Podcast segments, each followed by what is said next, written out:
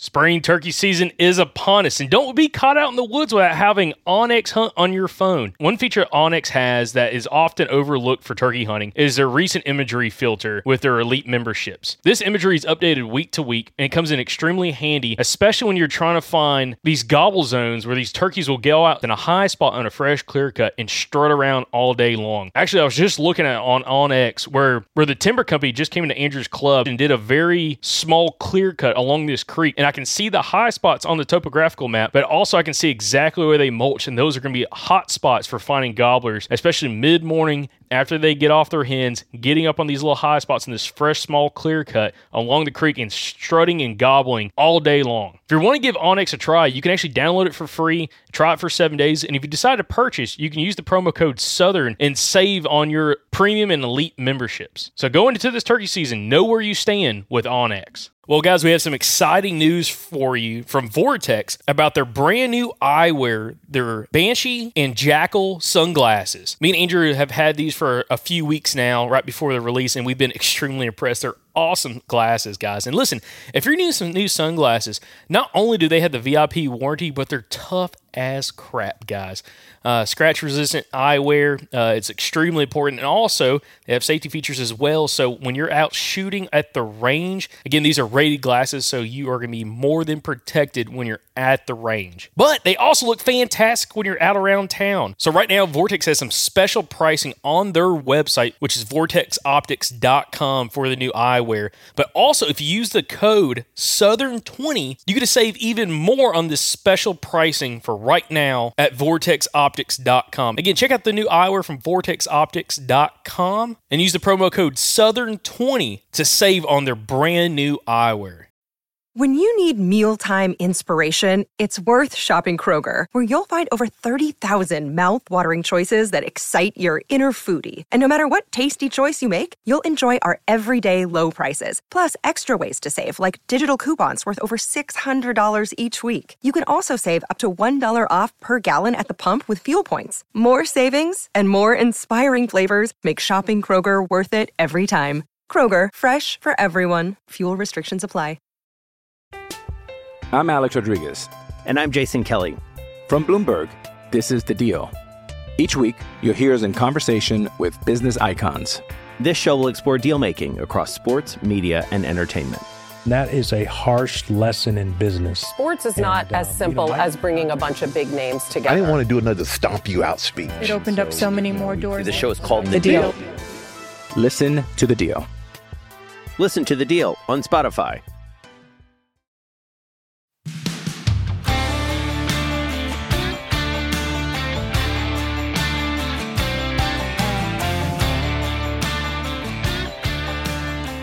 Welcome back, everybody, to another episode of the Southern Outdoorsman Podcast. Got a really exciting one for you. Right now, I am sitting up in North Carolina at a past guest house, which, oh, wait, I appreciate you letting me stay over here for tonight. Anytime. which uh, we'll kind of do introductions because this is going to be a really fun episode. So, real quick, uh, Adam, I'll let you kind of introduce yourself and then we'll kind of go around the room, kind of who's all sitting here with us. Uh, Adam Jolly, uh, previous, uh, maybe some of the guys have seen us on Budget Back Bucks Outdoors on YouTube. We used to have a, a, a YouTube channel, but just a, a 43 year old wannabe scrub hunter from Taylorsville, North Carolina. Uh, you got to give yourself a little more props to that, especially you, Heath. Come on now. Y'all, y'all kill some big deer, uh, which we're going to talk about in just a little bit. We But get next, lucky. you got TJ. Yeah, TJ Sweet, um, just a North Carolina public land hunter. That's pretty much it. Just a basically a weekend warrior. Take a week off every year. Absolutely. Try to get after it. Been there, eh, done that a lot. So, I totally relate with that. Heath? Oh, I'm Heath Jolly. Uh, me and Adam are twins. Uh, we kind of got into public land hunting uh, my first year back into hunting when I was in college. We've been back at it about 20 years or so. We started making DVDs, National Forest hunting DVDs, uh, back when before there was YouTube or whatever, and we did that for a while. And uh, we still try to get at it on public land as much as we can, but we don't film as much as we used to. But you know, we still have a lot of fun out there. By the way, real quick about the DVDs, I didn't even Yeah. I, I didn't look at it upstairs. I was going to grab it, but I had them all hands full. Did, did y'all name the DVDs Budget Buck, or what did y'all? What was the name on the DVDs? Yeah, Just for li- listeners, because again, a lot of listeners are going to hear this, so like maybe they already own a DVD. I don't know. Right. Vo- volume one and uh, and get this volume two. It was Yeah. we put a lot of thought into it. Yeah, But budget buck outdoors. Budget bucks Budget outdoors. bucks. Yeah, budget Yeah. bucks. Yeah. Yeah. So that's awesome. All about public land hunting. So, because real quick, and then we're gonna get more into the weeds. How long had y'all been filming? Like, when did y'all start filming? Mm, two, we got the idea in 2008. Actually, my father was. Uh, we were up uh, in the mountains. We used to work together, and uh, we were building some houses, and we were. Uh, there was no power there, and we were staying in a camper, running generator, and we were watching the old DVDs. And uh, my dad just uh, he he cut the TV off one night and was like, "Listen, I, I'm I'm done with all these DVDs. You can have them if you want." He said, "This is can't find anything like what we do," you Mhm. know, and that just kind of put off a light bulb in my head. I was like, you know what?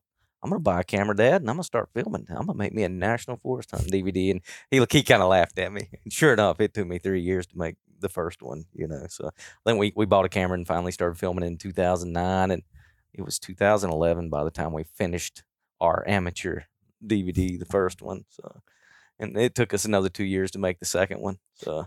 Well, there's a lot there, and I, I want to talk a little bit more about the film, and then we're to kind of get a little more specific on like topics for this episode. Um, when y'all first started filming, and, and Adam, I could probably ask you this. Back then, again, there wasn't really anybody doing, especially like filming the public land aspect. And then y'all coming from North Carolina is like, you know, that wasn't a thing. Like, just nobody. I mean, were people first off when y'all were carrying cameras around like, dude, y'all are crazy for wanting to do this? I mean- Absolutely. I think everybody thought we were crazy. Yeah, especially our father. Why? he knew how hard it was. So he was like, "Why are you going to add that extra uh, hardness into the mix?" You know? Yeah, it was not as easy. Uh, it definitely uh, it wasn't easy as we thought it would be. Uh, especially at first, we we had limited financial resources, so we had some some cheap gear and heavy camera arms, and trying to go in the same distances that we were doing before. Because some of these public lands we hunted, you know, uh, there was one spot we hunted that was three and a half miles over mountains. Every day we'd go in three and a half miles and three and a half out. Mm-hmm.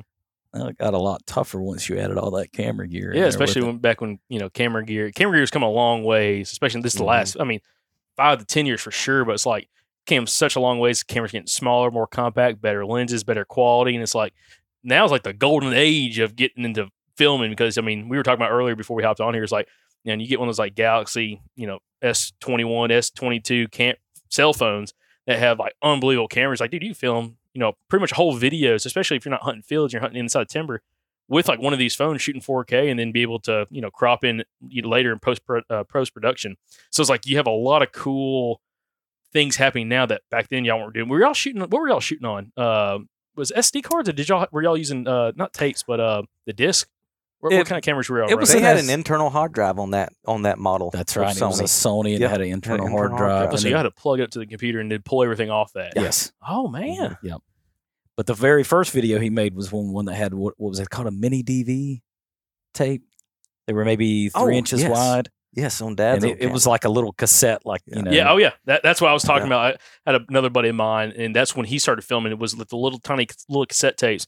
He's like, "Man, you did all this footage." He learned how to cut footage and all that kind of stuff, and do so many different things. And this like, then you came out, you know, had the CDs, and then you had like he had one that's like little, little CDs, and you had the SD cards and everything else. How everything's changed is crazy. Um, again, made it very easy for people. And now, now you have these huge SD cards, shoot 4K, which you got to have. You're shooting 4K. I learned that out very quickly back when we first got our first 4K camera. Um, but that's kind of cool because I think the idea, not to make, we're not gonna make this whole episode about cell phone, but be able to share that footage with people, not even to put it on YouTube or anything like that, but like, like we talked about early, Adam, like it's so cool if you can film that kill, you know, get that kill shot or just a hit of the deer, and I can go back and review, especially like you know talking archery, and I'm like, okay, how good was that hit? I pull up on the TV, whatever. Like, what, what are we talking here? Especially if you're kind of iffy on what happened, the reaction of the deer, and all that kind of stuff. so much stuff goes through your head. You're like, well, did I hit him good? I don't know. Like his tail tucked when he ran off. I thought I freaking smoked him. And you look at the footage, like, oh man, that's like eight, nine inches farther back than what I thought it was. Oh, I can't tell you how many times we've taken a shot in the woods and then we've been looking at that tiny little screen trying to figure out what went wrong. And we think something went wrong and said that on camera and then go back to the house later and figure out it was it's totally different. Yeah, hook it up to the big screen. Yeah, and then you're like, oh, okay, well, I, I totally messed that up in the woods, man. I, you know, I'd say, oh, yeah, I think I hit a little forward there. But when in reality, the deer ducked, you Mm. know, and hit it through the back straps. So, Yeah, we had one that we, we put the video up on YouTube, but we had to edit some stuff out. It, the- it, this the shot what happened with the shot. So we anyways had to cut some footage, but it was one of those like I thought I missed underneath this doe. She was, anyways, it, she was facing away from me, and I didn't miss underneath her, and it just kind of like this unzipped. It was bad, but it was again we we cut that footage when it's uh, kind of you know cut between scenes there. But it's like one of those things I thought we missed, and then we get down because we had the whole thing on sh- on camera. We get down, it's on a feed tree. We walk over there, and I'm like, oh, did not miss arrow and everything on the ground. And no, we didn't miss at all, and we backed out, came back later and got her. But uh, you know, yeah. so y'all been filming for a long time. Heath, you're still carrying, carrying around a camera, right?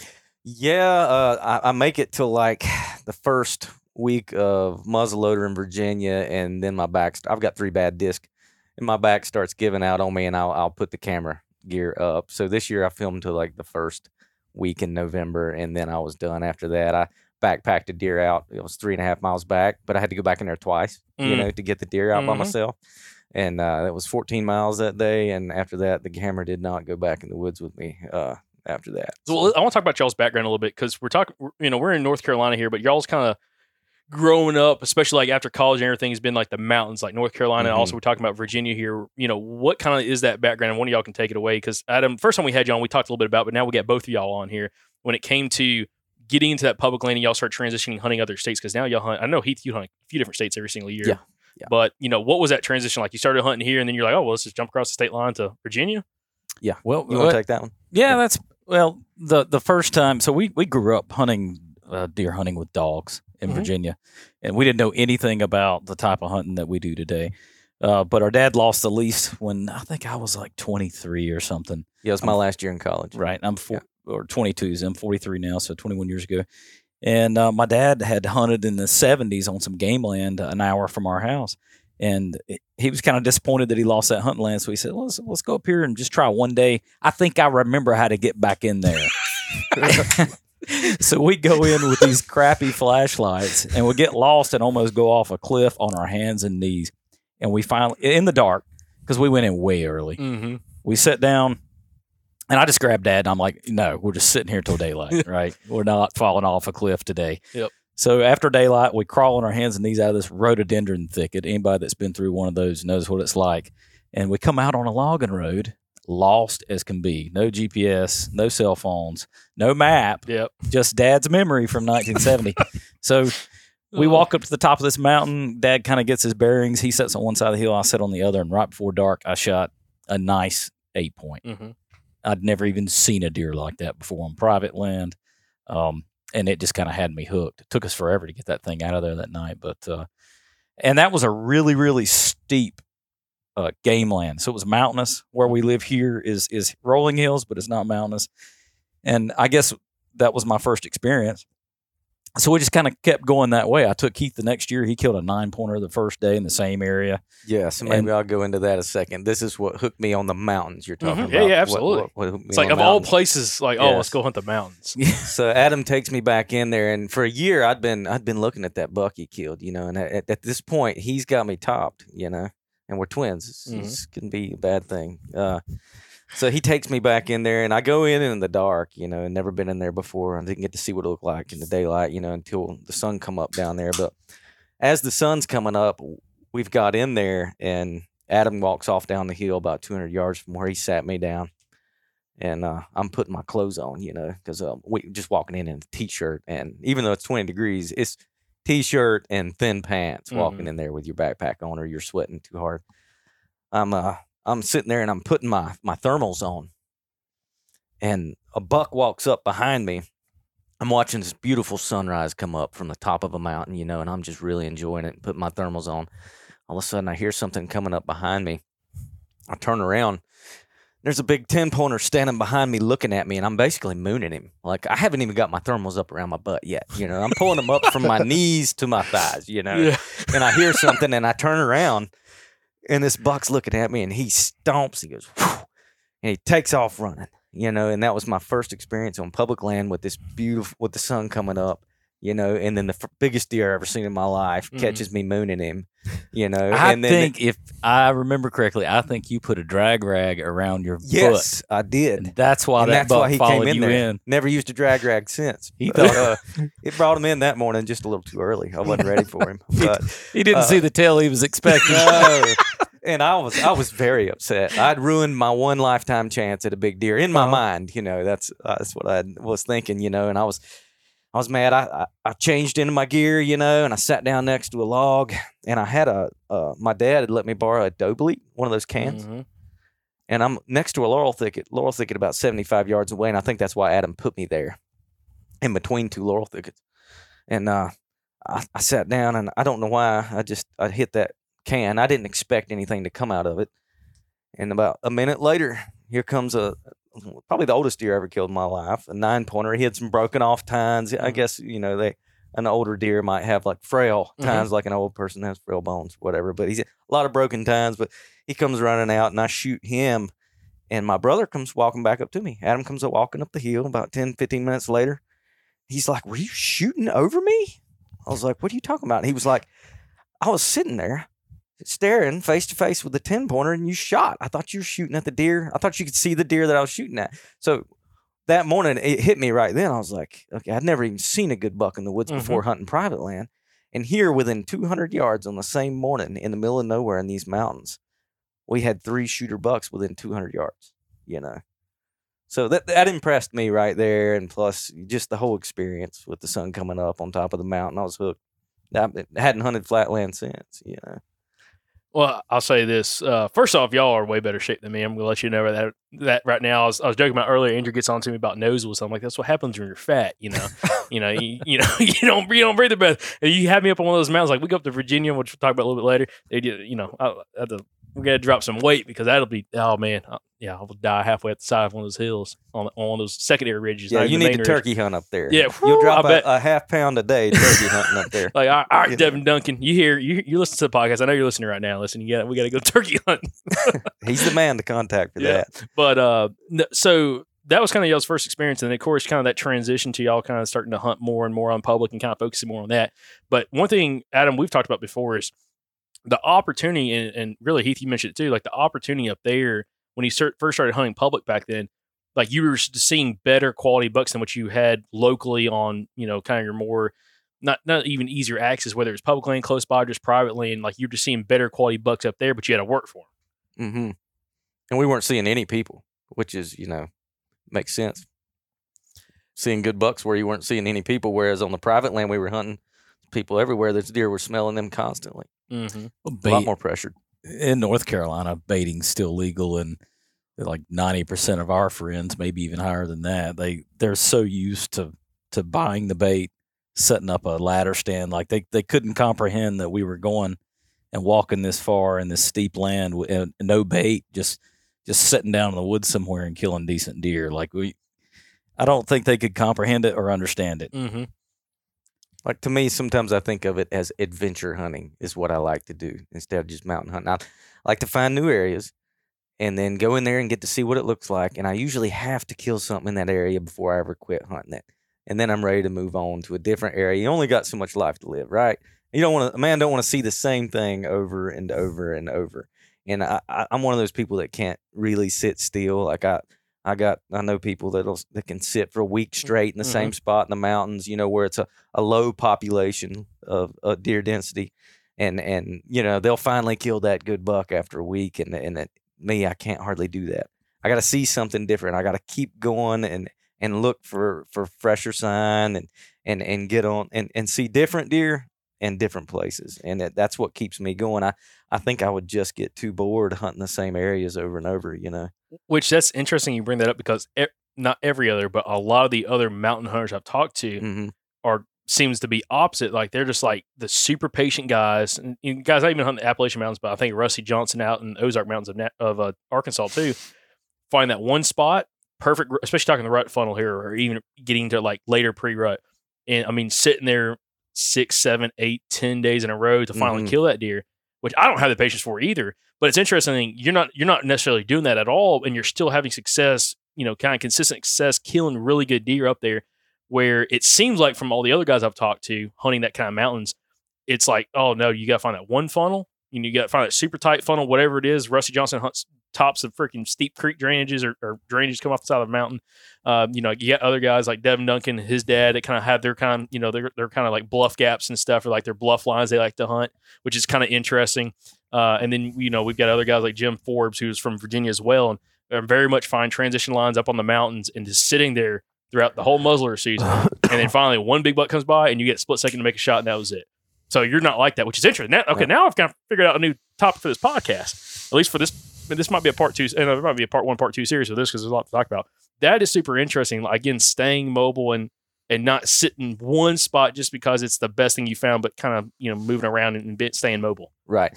I like when I'm thinking about going into a season.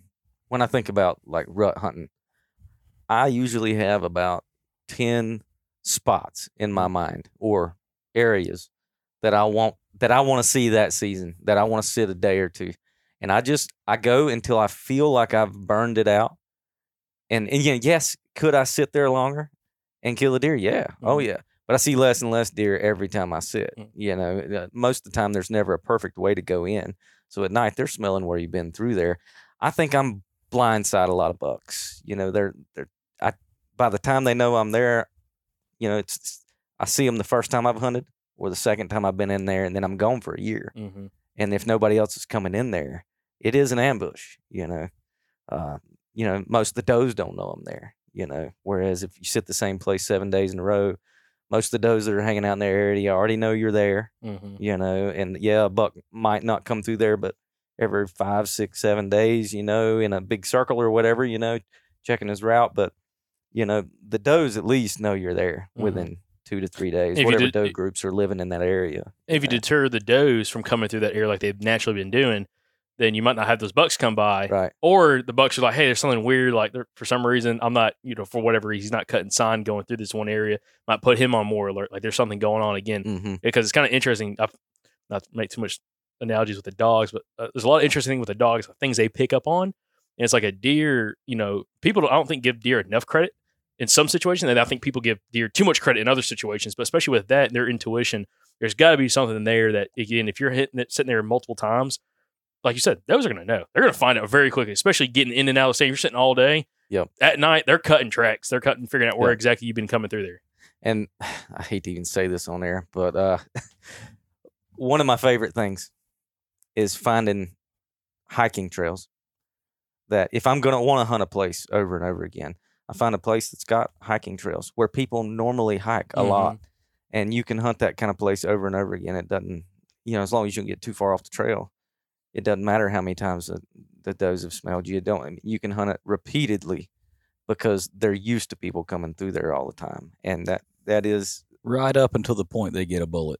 right. Or an arrow or, Right. or muzzle Yeah. sap. Yeah, all of it. So with that said, last year I was Yeah. hunting a spot off a main hiking trail. I was uh I was three miles in. That was a long walk in, walk in there, but there was a four pointer on the top of the main ridge. Now I'm hunting off the downwind side of the main ridge on the ri- the side that's got the most concealment. There's a couple laurel and rhododendron thickets on that side of the ridge, and on the other side the woods are kind of open. Mm-hmm. And on the other one side, it's it goes a long way, all the way to the bottom of the mountain before it hits private, and there's fields. On the other side, the less, uh, on the more open side, it only goes 200 yards down, and you're hitting fields. Mm-hmm. So the bucks are not traveling that side. Mm-hmm. They're traveling the downwind side that's got all the thickets on it and got more public before you reach the private. But I was watching a four pointer on the hiking trail, and there were some acorns up there, and he's eating on them. And here comes a hiker, and what I've noticed about most hikers is they're really not seeing a whole lot of the woods. They're just walking as fast as they can go. Well, the, the deer are used to seeing that over and over again. This deer stepped five feet, maybe 10, off the trail, kind of behind a big tree. And this was a young buck, you know, and w- let this hiker walk by. And then he stepped right back out on the trail and started eating again. That hiker didn't bother him at all. He saw hikers every day, and that was a young deer, and he knew that that hiker wasn't a threat Mm-hmm. you know so those spots like that i feel like if i'm if i find a good spot like that i can hunt it over and over again otherwise i won't hunt it more than two days in a row you know and it also brings up one thing, and I've heard other guys talk about this when like going into an area. Some I, I've heard some guys and interviewed plenty of people like it's all about stealth and being quiet going through. But I know other guys is like if you got to cover a long distance, like it's not a it's not a bad thing about making noise and acting like you are a hiker, especially if it's an Mhm. area that's been hiked or that you know you had that activities. Just because they're used to have somebody walking through at a pretty quick pace, and Right. like if you, as long as you don't make eye contact with that Yeah. deer, They just stand there. And I've seen that plenty of times too. And Same thing on main road Yeah. systems. Like you walk down a road, as long as you're walking at a pretty good pace, it's like the deer just stand there like, oh, they can't see you, even though they're like in the wide open. They just think for some reason they just, you know, they can't be seen.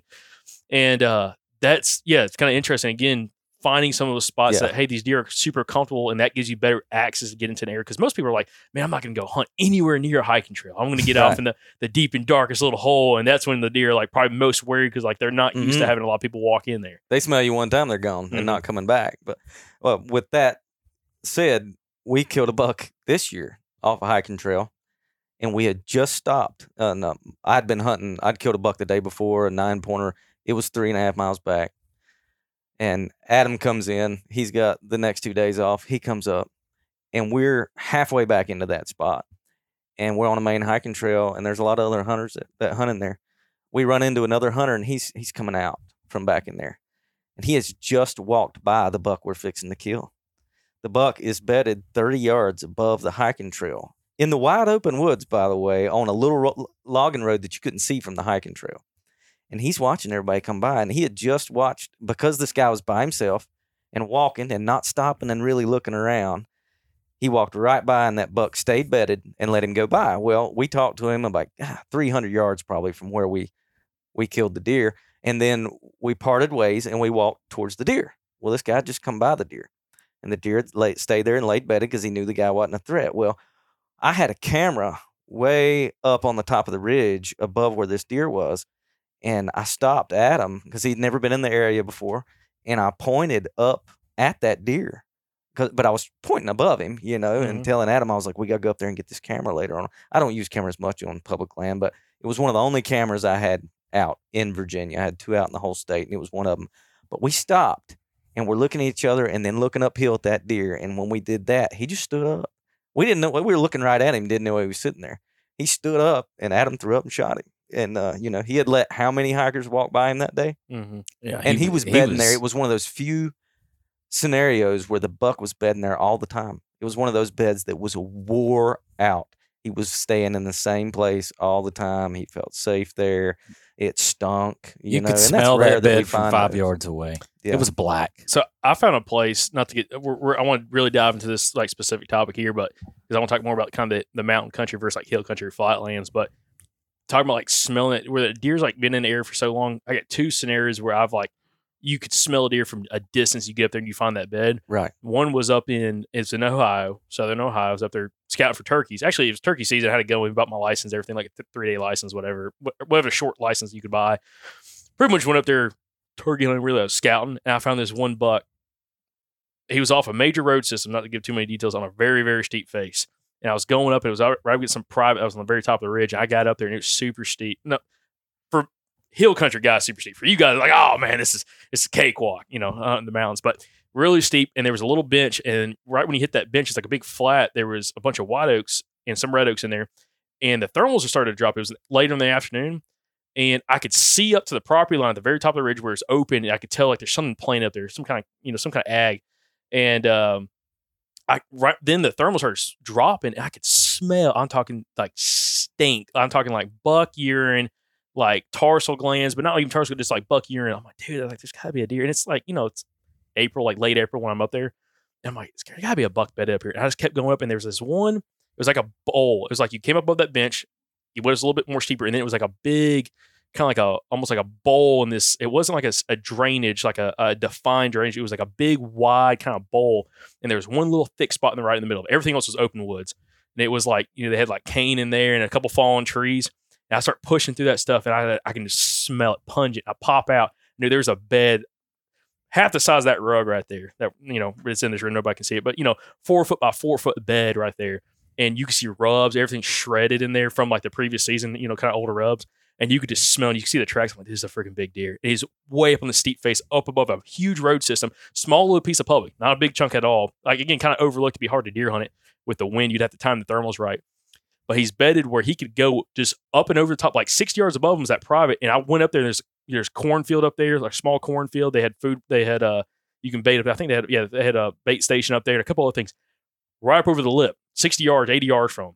And I'm like, dude, this deer's got it made because he can bed in a spot. He can wait there. He can feed on the oaks during the day, especially kind of early season. bed up and then go up at night when the thermals drop. He can go up there, scent check as he's going up top of the ridge, pop over and start feeding. Perfect. I mean, it's money, dynamite spot. And all the pressure he's got to come from the top, come from the bottom. You can't come from the side.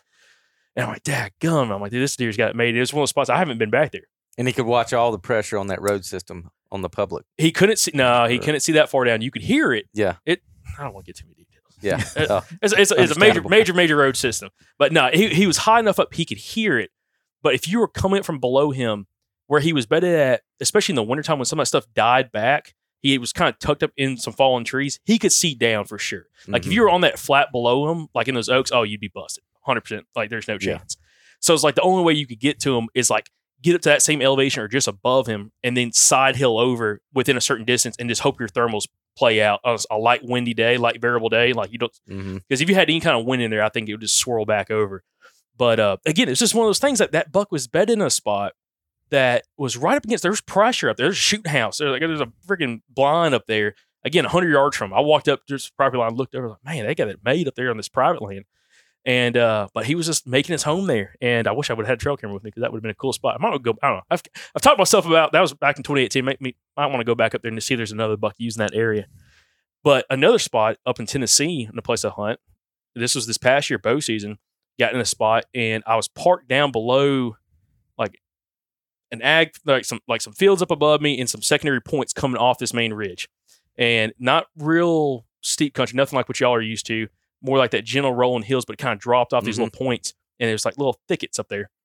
And I parked my truck, and I wasn't going to hunt right there. I was going to keep working my way farther around on this ridge. But when I got out of the truck, I could smell the thermals dropping. Overcast came over, light windy day, light variable day, and the thermals started dropping just because that overcast. It was real hot and humid, and you could smell the deer. You could smell deer right there, like literally 80 yards above me where I had to park at.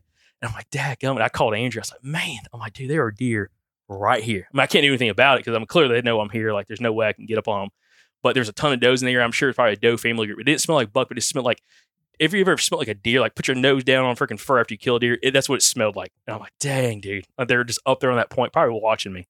And I killed I killed a doe that day. That was the opening day of uh, Tennessee this past year. And uh, but it's like it's interesting when you find these spots that that was right next to a road system. Again, look, again, all these guys were trying to walk way far back and there was bucks in this area and they weren't super far off the roads and they were in the areas that like I bumped a buck suspect it was a buck because it was bedded alone compared to all these other does I was finding. They were, they were in big doe groups.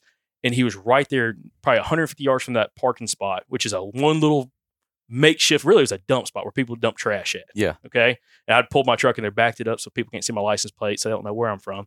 So don't like locals knowing for whatever reason.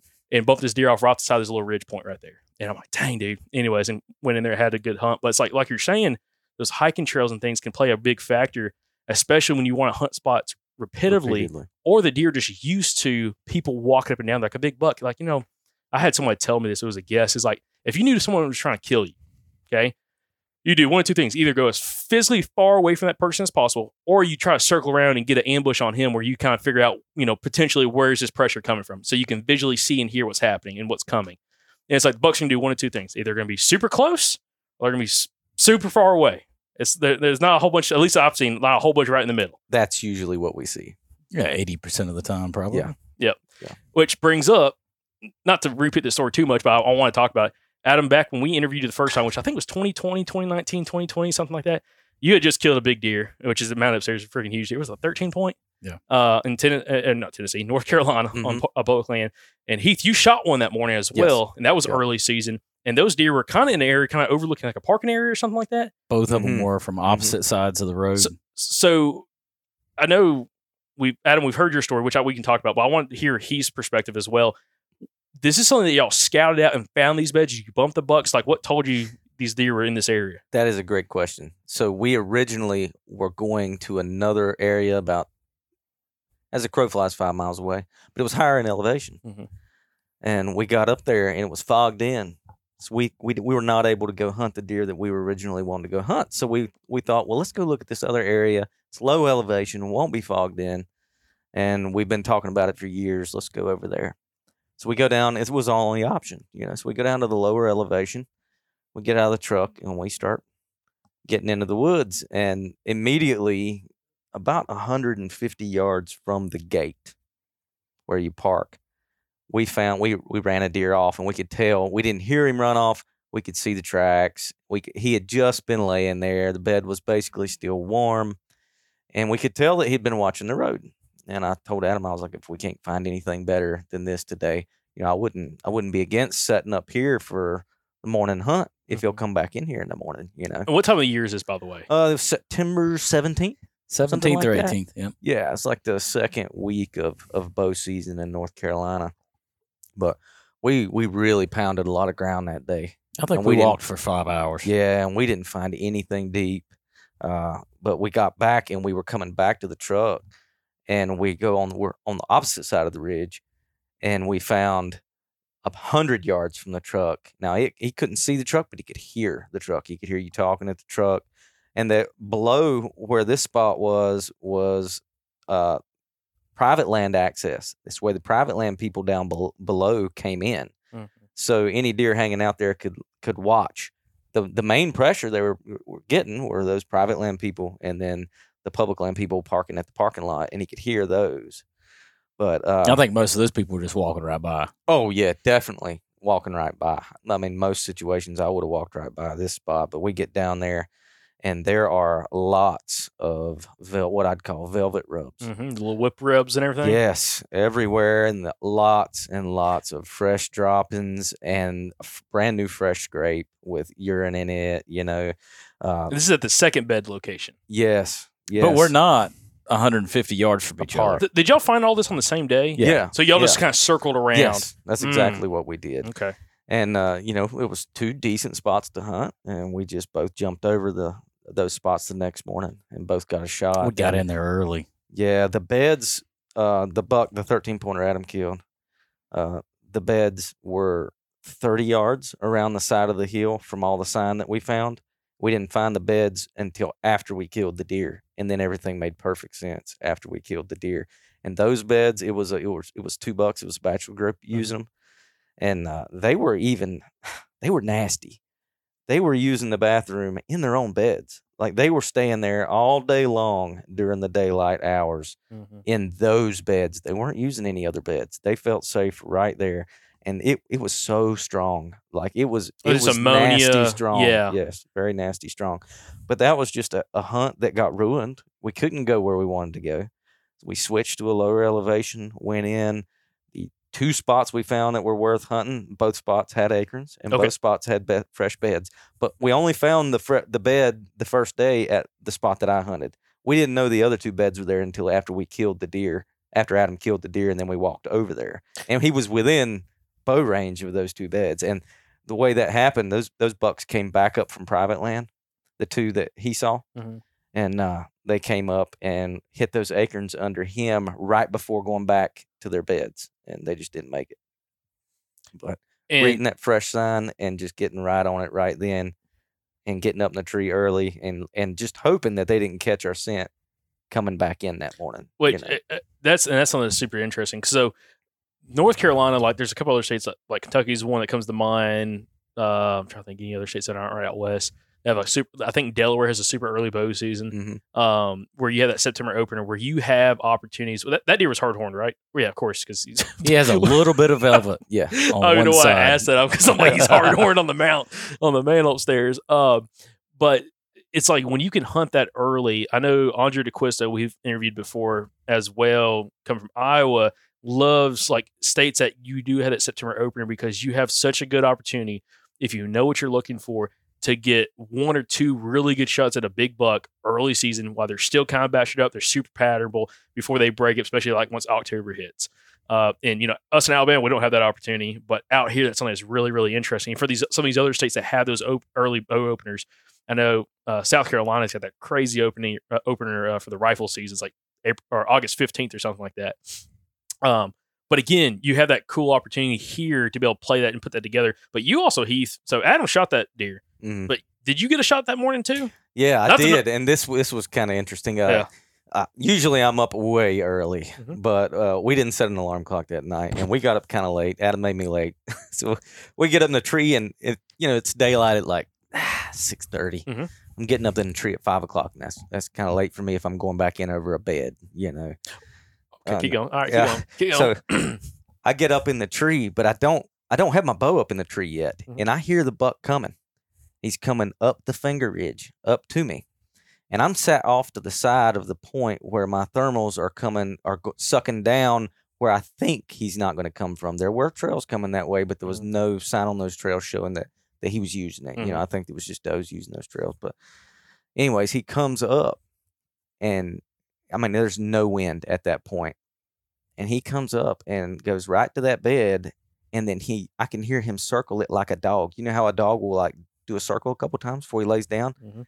I So almost like- laughed out loud when I heard him do it because it's the first time I was ever able to hear something cool like that. You know, I hear him walk in. I know it's a buck by the way he's walking, the way he sounds, and then he circles twice and lays down. So then, like my heart's going crazy. I'm like, oh gosh, I am going to get a shot Mhm. here in another hour and a half, and then I think, no, I'll never get a shot. My bow's at the bottom of the tree and a bunch of briars hung up. You know, because I there I didn't cut any of those briars. You know, around the base of my tree was a bunch of greenbrier. Mhm. So then it takes me like I wore myself out getting my little five pound bow to the top of the tree because I'm leaning way out, you know, and then I'm easing it out of those briars and it's kind of stuck, you know. And I got my quiver on my bow and my arrows are getting stuck in the in the, you know. I made a little bit of noise. How far is the bed, by the way? Uh, it was 25 yards. Oh my gosh, dude. Yeah. And so I, I surely thought I was gonna gonna get busted getting that that bow up, but and I was sweating by the time I you know it didn't Mhm. weigh much, but trying to you know you lean over and try to slowly a little at a time, you know I mean ever so slowly inch by inch get your uh, bow up the tree without a deer that's standing there hearing it, and you will wear yourself out. It was like doing a thirty minute workout by the time I got that bow up the tree. So then I, I had like I hadn't even got my camera arm or anything out yet, so I had to get I had to put up and this is where knowing your equipment really pays off. Mhm. I knew where everything was in that backpack. I knew where every little thing was, and I closed my eyes. I know it was dark, anyways, but I closed my eyes and I concentrated, and I dug everything out of that backpack. And it took me an hour, but I got the camera arm on, everything, my bow up, everything without that deer busting and running off. And uh, you know, I didn't see him right at daylight, even though I knew exactly where he was at. There was a big uh, fallen tree down there. And I, about 30 minutes after daylight, he needed to stretch. He'd been laying down since five o'clock. You think about it, he'd been laying down, and it's like seven o'clock. He got up and started feeding on acorns that were right there on his bed. And he finally came in.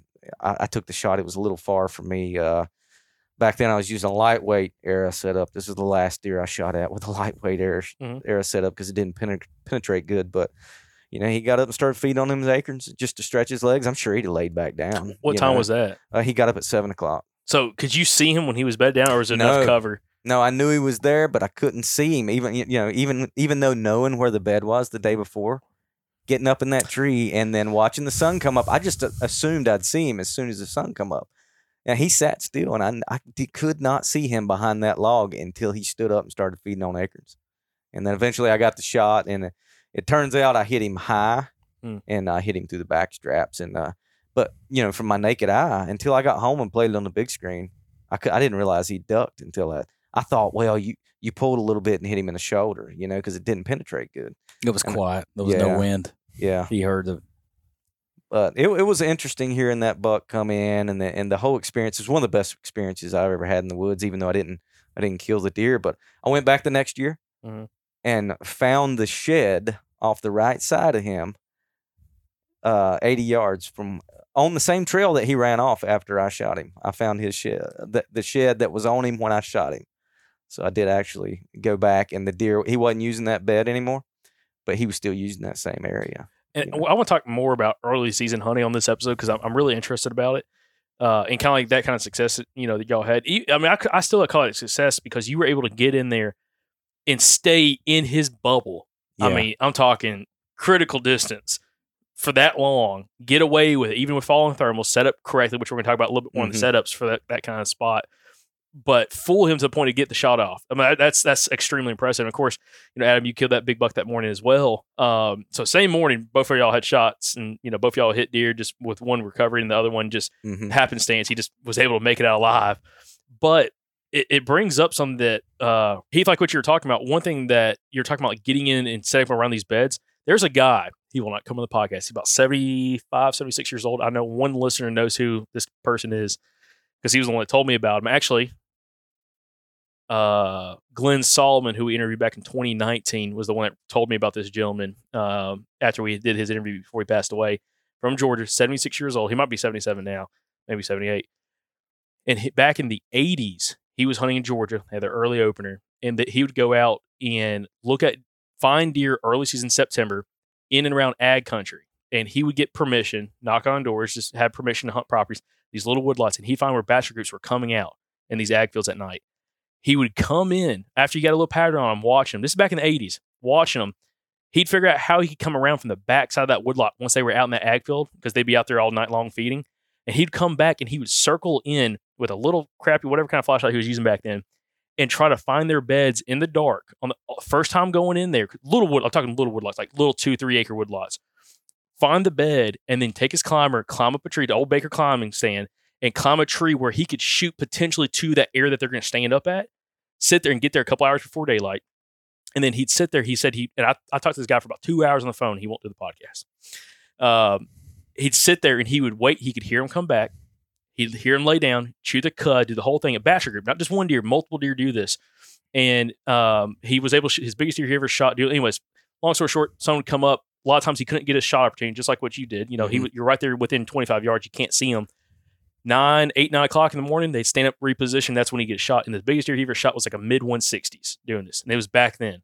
He said he did it for a few years until like the mid 90s, lost permission, stopped doing it, and then hunted public. And he had some awesome public land tactics too.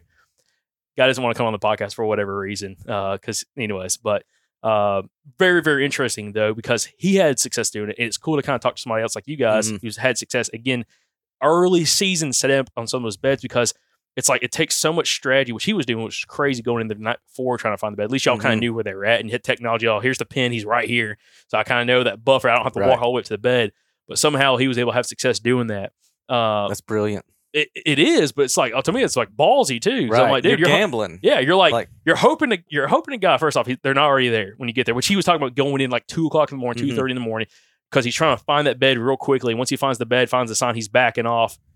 How the deer didn't smell him, I don't know, can't tell you. But uh, you know, got set up and shot quite a few deer doing that. And he was like, he's like, and again, older gentleman, super interesting. Mhm. Um, but it's one of those things that's like it can be done in the right situation when you understand how to deal with thermals, Yeah. understand how not to leave excess scent on the entrance route he's coming in and coming from my back way. There's Mm-hmm. Yeah. one thing Heath you talked about that I found very interesting is you set up on the back side of that little knob where your scent was dropping down a direction that you weren't thinking he was coming up from. And I'm Adam, were you kind of set up something similar for the most part on your setup, or did you just pretty much pick a tree and climb up? Oh, I put a lot of thought into it, but it did not go my way. I ended up getting lucky. Mhm. Um, those deer, if the thermal, there was no wind that I could tell. Uh, Heath was talking about how quiet it was Yeah, when not he was trying to get daylight, that bow wasn't out of any those wind. uh, Yeah. out of those greenbriers.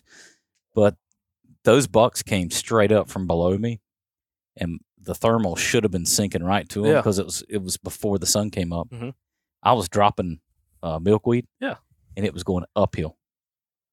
Don't know, don't know how that works. Don't know how that happened, but it saved me that morning. The thermals were going straight up. I mean, I, I my milkweed went straight up the mountain way before daylight with no wind. I don't know how it happened. Not to get too sidetracked on this, and I might cut some of this out, but uh, where where you were hunting at, was it around where you had like a really really deep area close by you, like very very deep to you? So there is a there is a it's a it is a thermal. I don't know. We need to have someone uh, truly understands thermal, like some kind of scientist. There's a guy I talked to, one of our past guests. He talked about when the falling thermals, thermals just don't continue to fall because it's airflow, and at some point it has to push out. So there, we had a guest that we had on the podcast before, um, who he actually talked about that finding where all the thermals drop down to, and at one side of that drop of that low spot, that super low spot, wherever it's at, air current's going to go back uphill, even if it's cold and everything else. It's got to get pushed out because you can't just. It's like a. It's not like a vacuum where it just keeps going to one spot. It's got to go out one way, and he would find that spot and hunt that spot. So it's like you have that one spot where all the all this all the air is going down, and it's got to push up the easiest thing for it to go up, which could have been that secondary ridge point you're on, and that's what was happening that had to been what was happening. Interesting. which is super interesting. I've never looked at, but this one guy we've had on the podcast before, uh, and in my main, my, his name is, I'm blanking on his name right now, but he swears by that. And his favorite rut spots, not to get too, no man, we're getting weeds on this, is that spot for morning hunts for hunting scrapes, because a buck he will still come downwind or right next to it and he can still get up above it and get an advantage because it's happening up until the sun happens. And if it's like an eastern facing slope or something like that, your thermal's going to start rising way quicker, and you get away with murder in that spot. So it's like you know, it's yeah. There, there's a lot to that when it comes to like, see. I, I love this podcast. We learned so many things from this podcast and different guests. Well, that that saved me that morning. Yep. You were facing east.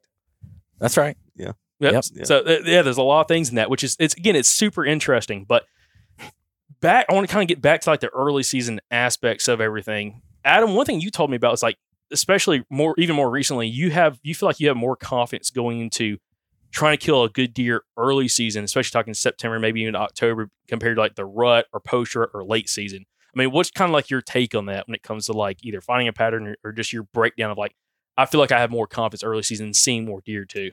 Well, several things to that. The first, my buddy TJ here, after many spectacular uh, air, fast arrow setups, uh, fails. You know, my buddy TJ here in the room with us, he uh, he got me hooked up with a heavy arrow setup, and that completely changed my confidence early season because I went from having some spectacular fills with lightweight arrow setups to it doing what it should be doing. Um, so once we figured that out, that that's got my confidence way up. Uh, but I, as I've gotten older, um, I used to just I don't know I fell into that that rut mind frame where everybody thinks about the rut and and you want to take off and go during the rut. Um, but as I've gotten older, I've figured out that it's almost easier to get on a big buck early season if you know I mean you know where he's if you can find out where he's feeding, Mhm. you find out where he's bedding, put yourself in between them. I mean, it, it's just a lot simpler. There's a lot less variables involved there. So we actually last year, TJ and uh, my buddy Zach Warren um, and Heath, we all went and did a, a hunt in an area we've never hunted before in Virginia. And and that was the, the whole point. We all wanted to go in. It was like the second week of October, I think. Yeah, we decided weekend. we're just going to go up there for four or five days, dive in head first, and see who can kill the first deer. You know, and we, we were doe hunting, uh, but uh, we went in there and we and we everybody had their different theories, but we were putting them all to the test. Kind of like these uh, public land uh, hunts these guys do. Yeah. I can't remember Public what they call challenge them. and Yeah. stuff, Public yeah. land challenge. That's kind of what we did in a, in a brand new area. And uh, the first day didn't didn't you know was kind of slow, but second day we see some does coming off, and even in uh, early October, these does were coming off the national forest and going down into a, a green bottom near private land. Uh, they weren't. There wasn't hardly any acorns that year, which is the way I prefer it. Because if you can find some acorns, you're into it hot and heavy. But we just backed up from where we saw those does come out, and on the first finger ridge, there was a series of scrapes, fresh scrapes, and just massive rubs. I mean, for around here, massive. Maybe not Iowa massive, but Oh, don't. You're It's not like yeah, I live in Iowa. talking I, I, I- I spent seven days out there. Saw some giant rows we talked about earlier. well, these, these were like calf size, and they, which Yeah. got me excited here. Mhm. And uh, and they were coming off the mountain behind it and going down into those green bottoms where we'd saw those does funneling. Um, so we found the rubs and the scrapes right there, and we knew they were staging right there. So we backed up, went down across the bottom, and went up on the first hill, and that's where those does were all bedding. So we set up down there. Sure enough, the first evening, eleven.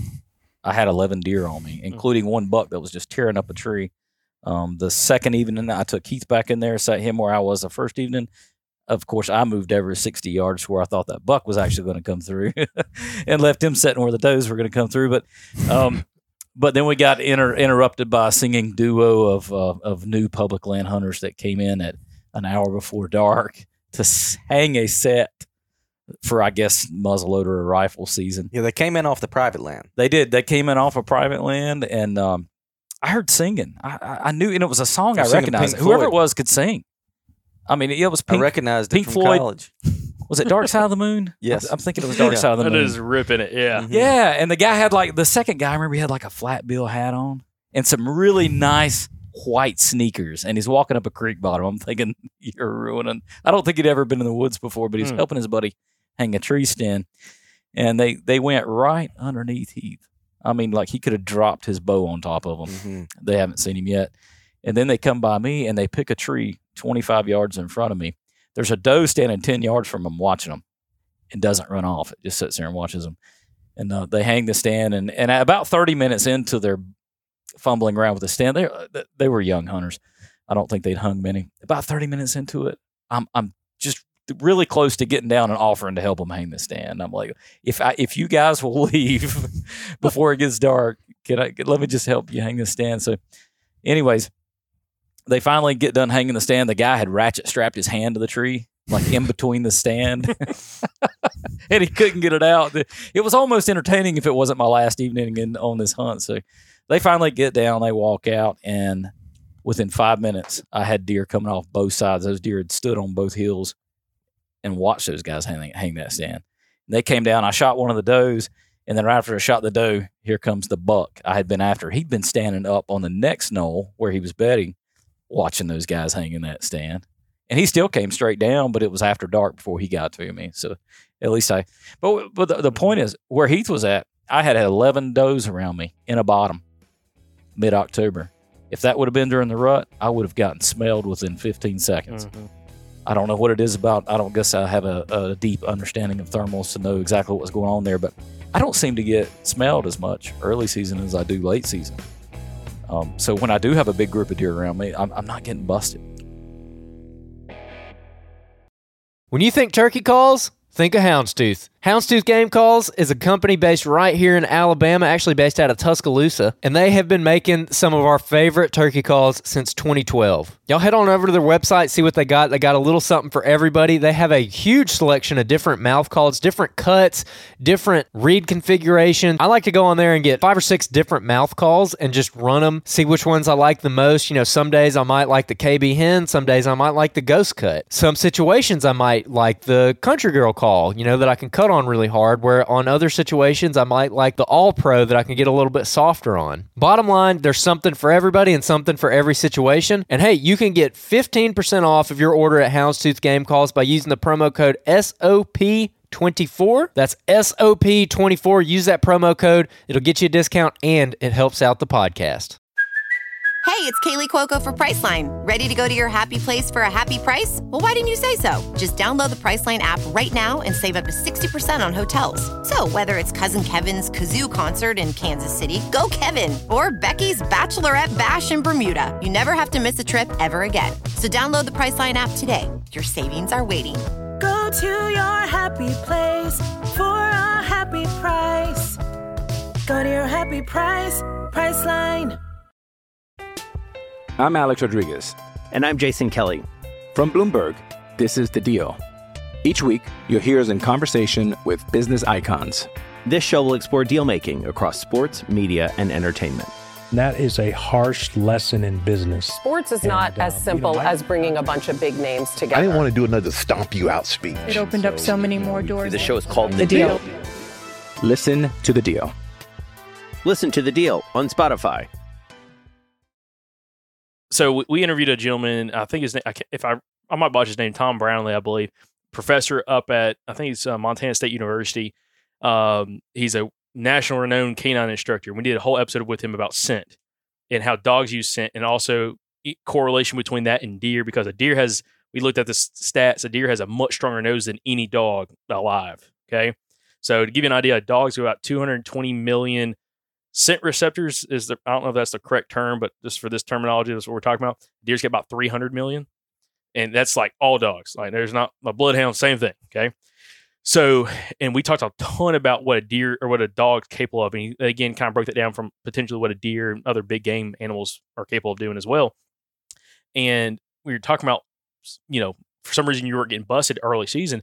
One thing that Tom talked a lot about was the idea of there's a couple things that go against scent and how scent is dispersed, and also things that kill that scent, the molecules before it ever gets to an animal. Number one's heat.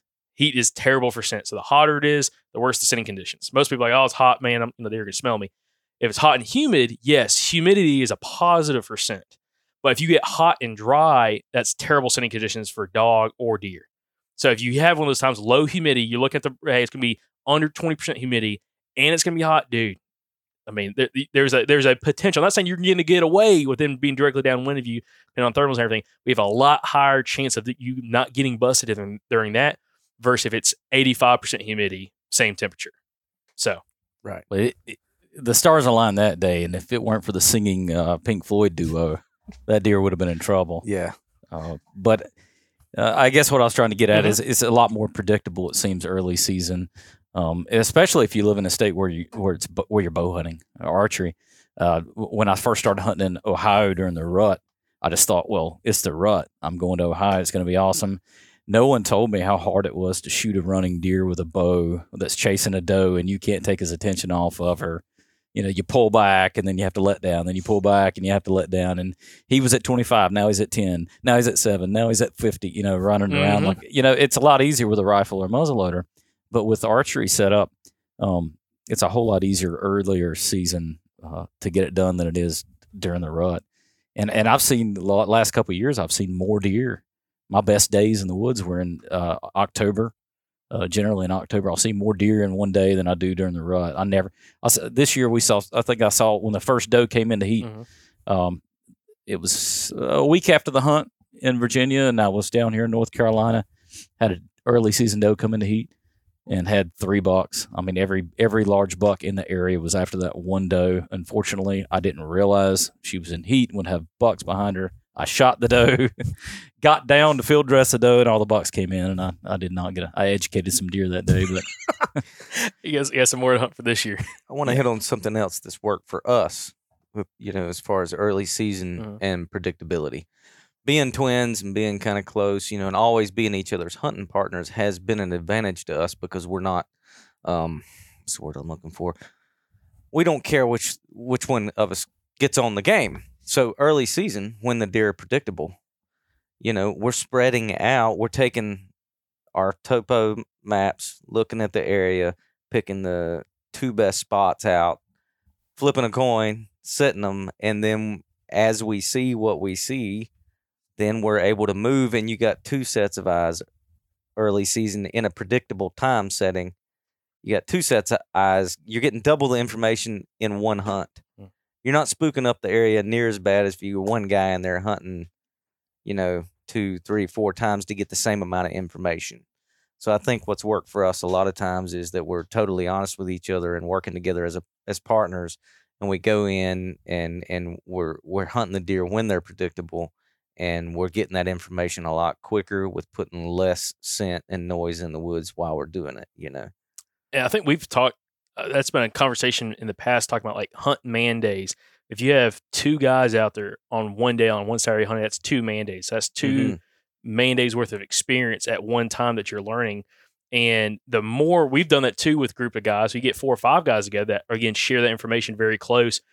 You all go out hunt for a week. Well, it goes from five man days to twenty man days, where you're learning tw- you're learning twenty days worth of information all at the same time from different areas, and you can fine tune what's happening. Now, out of state trips, that's the ticket Yes. compared to going out there by yourself, and then you're like, oh well, man, I'm just out here not seeing anything. But if you were 200 yards from there, all the deer could have been right by. They're like y'all talked about, talking about in some situations being 200 yards apart. One Yeah. y'all seeing the deer, the other one maybe not so much. It's like that much of a a slight shift is can be what can take, uh, you know, from having success to not having success. Um, is something that simple. So hmm And sometimes we'll set up if we can't find anything, you know, only one good spot that we think is going to be decent to hunt. You know, we might go in and set up 50, 60 yards from each other where Mhm. where we're we can almost shoot to each other's trees. You Like, know? we're gonna don't, kill- we don't care who gets the shot, Mhm. just that somebody does. You know. We I did that a little bit when I first started hunting public. I hunted with my brother. Uh, this is back in college, and uh, one, of my, one of my younger brothers, and he he's not he doesn't hunt much at all anymore. Just not really into it. He's got his work and everything. He's just not a huge passion of his, unfortunately. But we and him hunted. It might be, to be honest, might be because I drug him around public land. He's like, man, we aren't seeing any deer, dude. Because that was in the very early stages of hunting public, and we were struggling. But one time we did the same thing. He Sat, I think we were thirty yards apart. We walked into this spot totally blind in the dark, going off onX maps. Back when I first got onX maps, and we're looking on the maps. I'm like, dude, I'm like, this looks pretty good. I'm like, we're gonna sit right off this big drainage. So I think there's oaks around here. Looking at the maps, looking at Google image, you know, looking at like Google Maps and a bunch of other things, trying to figure out, you know, is it pines or hardwoods in this area? Because I've never been here before. We go separate. And we're set up. Sun comes up, and I'm like, because I was telling him we're just gonna sit right next to each other. You know, he climbs up his tree, I climb up my tree, and our climbers.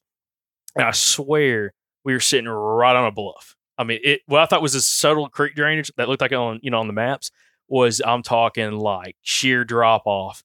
And my and we're facing. I'm like, this kind of sucks. And the wind was blowing back the way we came. So I'm like, we're just like sitting with the, we were looking like having a great rifle spot because I could see the other ridge side. I'm like, dad gummit, dude, this sucks. And we're sitting there, and we had a dude had some bucks come across the other side sparring early season. Uh, like this early season in Alabama was like mid October, late October, sparring. And next thing I know, there's a buck walks out. My brother doesn't see him, walks right underneath his stand because he hears all the commotion. Somehow comes in without being without smelling us. Nice, really nice, you know, eight point. Uh, nothing crazy, just you know, eight, probably 18 inches wide, just a nice deer. And uh, I, I try to get his attention, and I'm like, it's right on the verge. I, I didn't really want to shoot that far, you know, 35, 40 yards. And I'm like, Buck did this. I'm like, look down, and the Buck has no clue in the world. He's just like looking at the other Bucks fighting. My brother looks down, he's like, and he's like freaking out. I was like, oh man, he's like, I see him get up, and he's like all super tense, dude, and he's got his bow, and like he goes to turn, that Buck looks up at him and just splits and just runs off, and he gets his grunt call. It's like, "Rah, rah, rah," just trying to stop the deer. I'm like, dude, you're not, you don't have a gun. Like he's way out of gun range. Next thing I know, he goes across that freaking deep draw, comes up the other side, and goes with those other bucks, and they just all you know run off. And I'm like, Desperation grunts. desperation grunts. And I I'll- did some of those in in like early a month and a half before even any kind of rutting activity even starts happening. A month and a half before that. Plus, he just scared the heck like the deer just saw you up in the tree and you start grunting. but uh, but what I was trying to get at is the idea of like we haven't done that anymore about hunting close. You know, when we go out hunting, talking about with a group of guys, you're four or five hundred yards apart. We're all going in different directions, and it now makes me think going back. If you are hunting with a group of guys, you find a good area don't hey like this is my spot like guys let's go in and like me and andrew you know our buddy mike or whatever go in like hey let's hunt you know if it's a really good area and we think we can kill deer right then and there Mhm. let's not bs with it let's go in there getting 50 Right. 60 yards apart what makes sense or 100 yards apart 200 yards apart and let's try to kill deer now instead of like oh let's let's see him and try to kill him in a couple more days let's Right. kill him right now if, if we if the sign's there hunting as, as a tribe and not an individual. Mhm. You know, That's- your, your success rate goes up so much I- when I- when you don't care, when you're not greedy. Your Mhm. success rate goes up.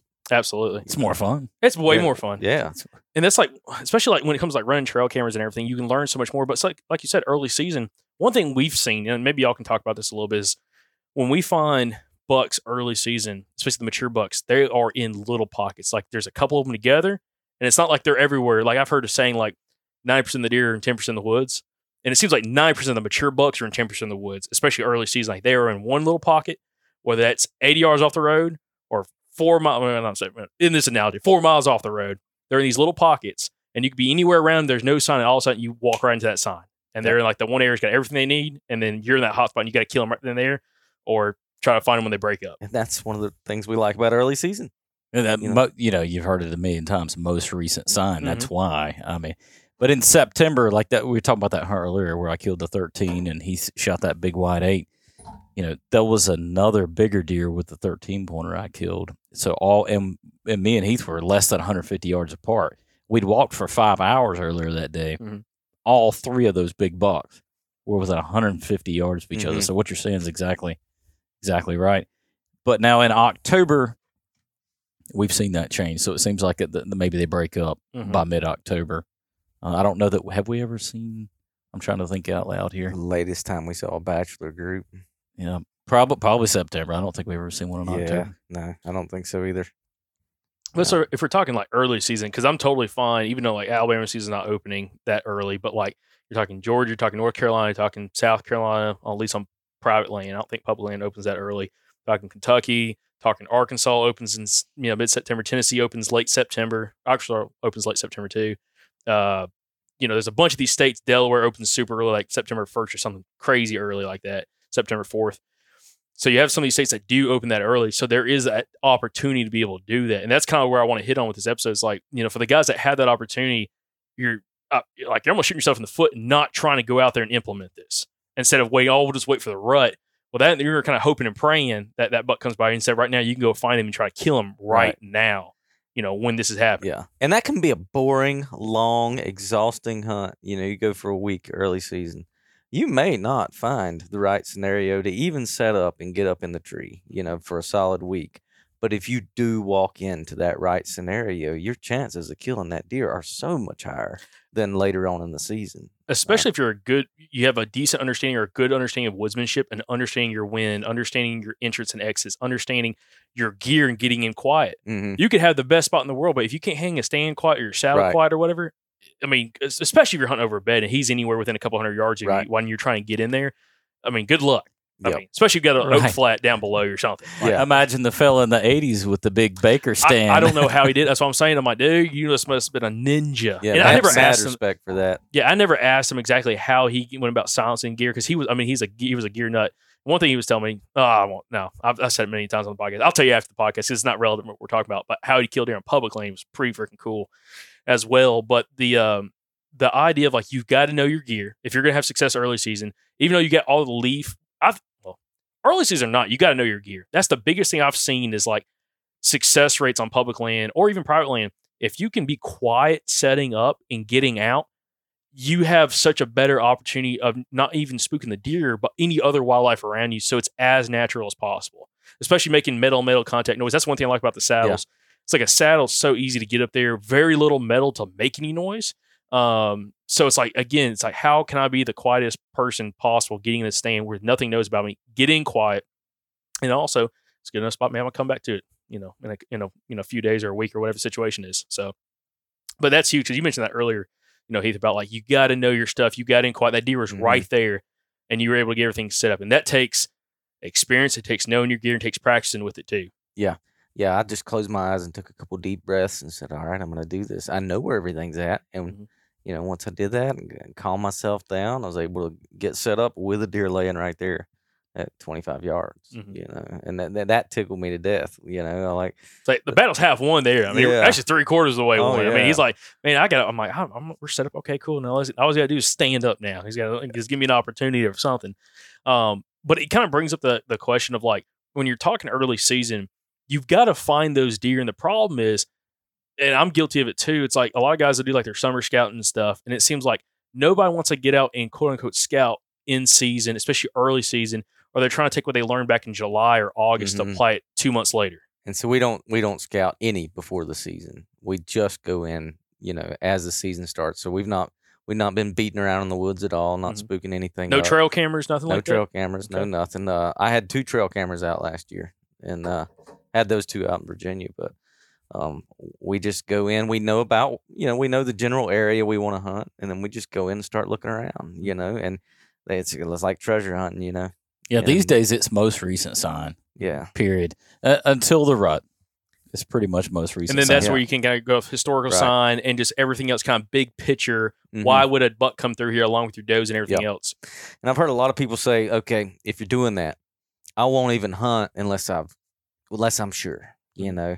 But if if we're we've been walking around, we've been putting our scent in there anyways, and it's early season, you know, even if I don't find the best sign, instead of leaving and going back to the truck, we'll usually get up for that last hour of daylight or something because you never know. Mhm. And you might get some information. You might see the the deer coming within 100 150 yards of you that that you didn't realize were going to be coming down through there and get the information for you to kill that deer the next day Let me ask: You Have know? y'all ever had success early season, late morning, or potentially even sitting into midday? Any kind of activity like that? Now, Hmm, I'm, I'm just talking about buck- around bedding, not talking like rut. I'm talking about like just buck getting up and moving that that time period. Uh, d- I, I don't I don't remember a, a buck late in the morning, but uh, plenty of does Mhm. Yeah. early season. I don't remember any. oh yeah plenty of does between 10 and 12 o'clock you know a lot moving around but i, I can't think of any bucks moving that late I think the they kind of stick tighter to the same bed they stay in all day. I, I saw one giant in september at 11 o'clock during the day but there were a lot of guys on the game land that day and i think somebody bumped him well, the reason I bring that up, so our buddy Michael Pike, when he was hunting Georgia back, their openers like September 8th, 9th, something like that. He was out there one of those first couple of days of season. He found a batch group on a finger ridge, like we're talking about. Thick finger ridge, big oaks on it, and it was all saplings growing up underneath it. So it's this thick, nasty cover, and there was big pines up up against like at the head or at the, the very the base of that secondary ridge point. There's big pines right there. And he sat there, he got in like I think he hunted that morning or he got in like super, super early in the afternoon, like midday, and like one o'clock, noon, one o'clock is like 101 degree heat index. And he had bucks getting up and shifting around and like feeding around in front of him under these oaks and then like laying back down in bed. And he got him on video. Yeah, that's what he was filming. Some big deer, really big deer doing it in this bachelor group. And, you know, it was one of those things, probably should have got even more aggressive moving in there. And I know him and Andrew hunted the area a little bit, but it was maybe a little bit, you know, I, I'm, armchair quarterback it, but maybe after having this conversation, it was a little bit too like, oh, let's just kind of sit back and see what happens instead of getting in there. Mhm. And um, and you know, just that was the area these Bucks were, you know, f- comfortable with. And he was seeing them get up. He was hot as hell, and actually he had a kidney stone that day. Had to go to the hospital afterwards. So Been yeah. there. But it, it's it's one of those things that like those deer for whatever reason are super comfortable. They were getting up to feed. It was hot, but you know they were in the shade. It was you know nice. It had a nice breeze in that area. But you know, as Mike said, you know he said on the podcast it was a visual stand site because he got in early. He knew the Bucks were going to be in there. Something with the moon phase and everything else. He felt like there's going to be some kind of activity and, and saw it and filmed it. So Well, you know they can. I think they can only lay there so long. abs- imagine you laying in your bed all Oh, day. yeah. You, got to get up and do something every I now roll and then. over every two minutes. I mean, I can't imagine being a buck and laying there for more than two hours without standing up and and doing a little something. You know. So we got access to some uh, a, a GPS study in Alabama. We talked about this in the podcast before of bucks throughout like three years of collar data on public land and how they reacted at all points of the season. They had data points for all points of the season, and some of the early season stuff. That's what was happening. Like you could see bucks were moving throughout the day, but if you were not within, like if it was bow season, like Alabama was like October through like no, you know November is kind of like your bow season. That's still early season, especially on this one property. If you were not within 75 yards of his bed, you would have never seen that deer. Right. Never. Because he just, but he would, they'd bounce around like ping pong balls. You'd see, you know, he'd just bounce around this one spot. There was one area he was bedded, this one specific buck I'm thinking of, three big oaks right off the side of a logging road, like a main trip. People were, people were definitely, it's an access. And he was bedded right there, probably 40 yards off of it. And you could tell based off the trees, it was open around it. And there was privet. You could tell in the aerial imagery, privet growing around it. And for a couple days, eh, like once a day, one day a week, a couple days a week, he had seven different beds he'd bounce around from. And when he was at this one bed, he you could tell he'd get up and feed under these these oak trees early season and would not leave underneath the kind of canopy of these three trees. And you could see like the pins all day long right there. And again, if you weren't in that spot, you, there was no way to kill Yeah. that deer. I think a lot of people are just too scared to gamble and get in there. And, you know, I, I don't care to get busted. You know, most of the time I don't even know what the deer looks like. I've just found the bedding and I'm pretty sure it's buck bedding. And I'm willing to just get in there and gamble because I, I'm not putting out cameras. I'm, I'm not hooked on a, on a big deer and then afraid I'm going to bust him. You know, uh, I think that's got a lot to do with, with, with us seeing as many big deer as we do early as, is we're, we're getting right in there on them and we're not afraid to spook them out because if, I- if I spook them, I'm just going somewhere else. You Mhm. know, Which I'm gonna say this right now. This is gonna be a part two episode because I, I want to talk about that in, in a full length episode about some of that stuff because we brought brought some of those topics up earlier that I want to discuss on. But on the early season aspect, real quick, and we'll kind of wrap this part up. What else do y'all think is like important for you all when it comes to like you got to find the sign, you got to find where these bucks are, you know, staying at. You know, you got to find the beds. Do you feel like back in Alabama, I'll say from Alabama, deep south, a lot of pine thickets, and again, every place is different it seems like those beds are so random. It's not like you're going to this one knob, this one secondary ridge point, and you're going to find a bed there. It's not that simple down there. Um, just as rolling hills, there's not a lot of that defined terrain feature. So it seems like a lot of it's based off some visual, a visual aspect of the bed. He's visually seeing something, but also he's going to have that security cover, and a lot of it looks very similar when you're out there. But when you find that one bed, like, oh, this makes sense, but it's not like you can replicate it. I look on a map, here's going to be a buck there. For you guys in the mountains, is it not as simple as there's a good chance we're going to find bucks bedded on some of these secondary ridge points, or is there other features that you have to play into effect? Like, hey, I got you know fields down below, I've got steep, nasty face, and these big secondary ridge points looks like there's rhododendron or or uh, mountain laurel on the maps. You know, what are some of the other factors that tell you like for early season, this is an area I want to go check out for potential you know sites that bucks can spend some time. when we first started out, what we looked for was thickets all the time. That's the one thing we knew that deer that deer bedded in thickets. So we're always looking. And I know a lot of the old uh, Google Map imagery. You used to be able to see the if, like wintertime pictures. You could tell where all the Mm-hmm. where all the mountain thickets were. You could you could see where all the laurel and rhododendron were. And uh, you know that was what we first went after. You know when we didn't know anything during the rut, we'd sit in between the thickets. You know when we first started hitting the public up, but we look for that. And then there's certain features, you know, like those secondary knobs off. You know in Virginia, it's mostly big uh, east west running uh, big ridges. You know Mhm. like uh, steep big ridges. Highest point for the most part is going to be these big Mhm. main ridge systems. and none of the deer are bedding on the top of that main ridge. You know, they're all down from there, either in a good where an old fallen tree is fallen over or something is made of flat that they and and and then a lot of them are on that secondary those points down there, and they might have four or five beds around that point.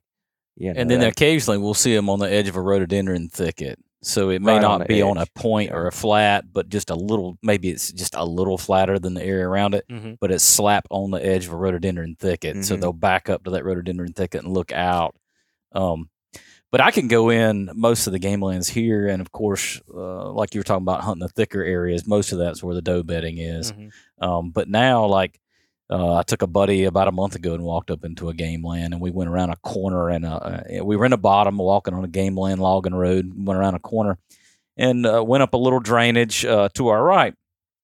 And there was we found some scrapes up in there, and I just pointed. I was like, "Up there's going to be the buck bed."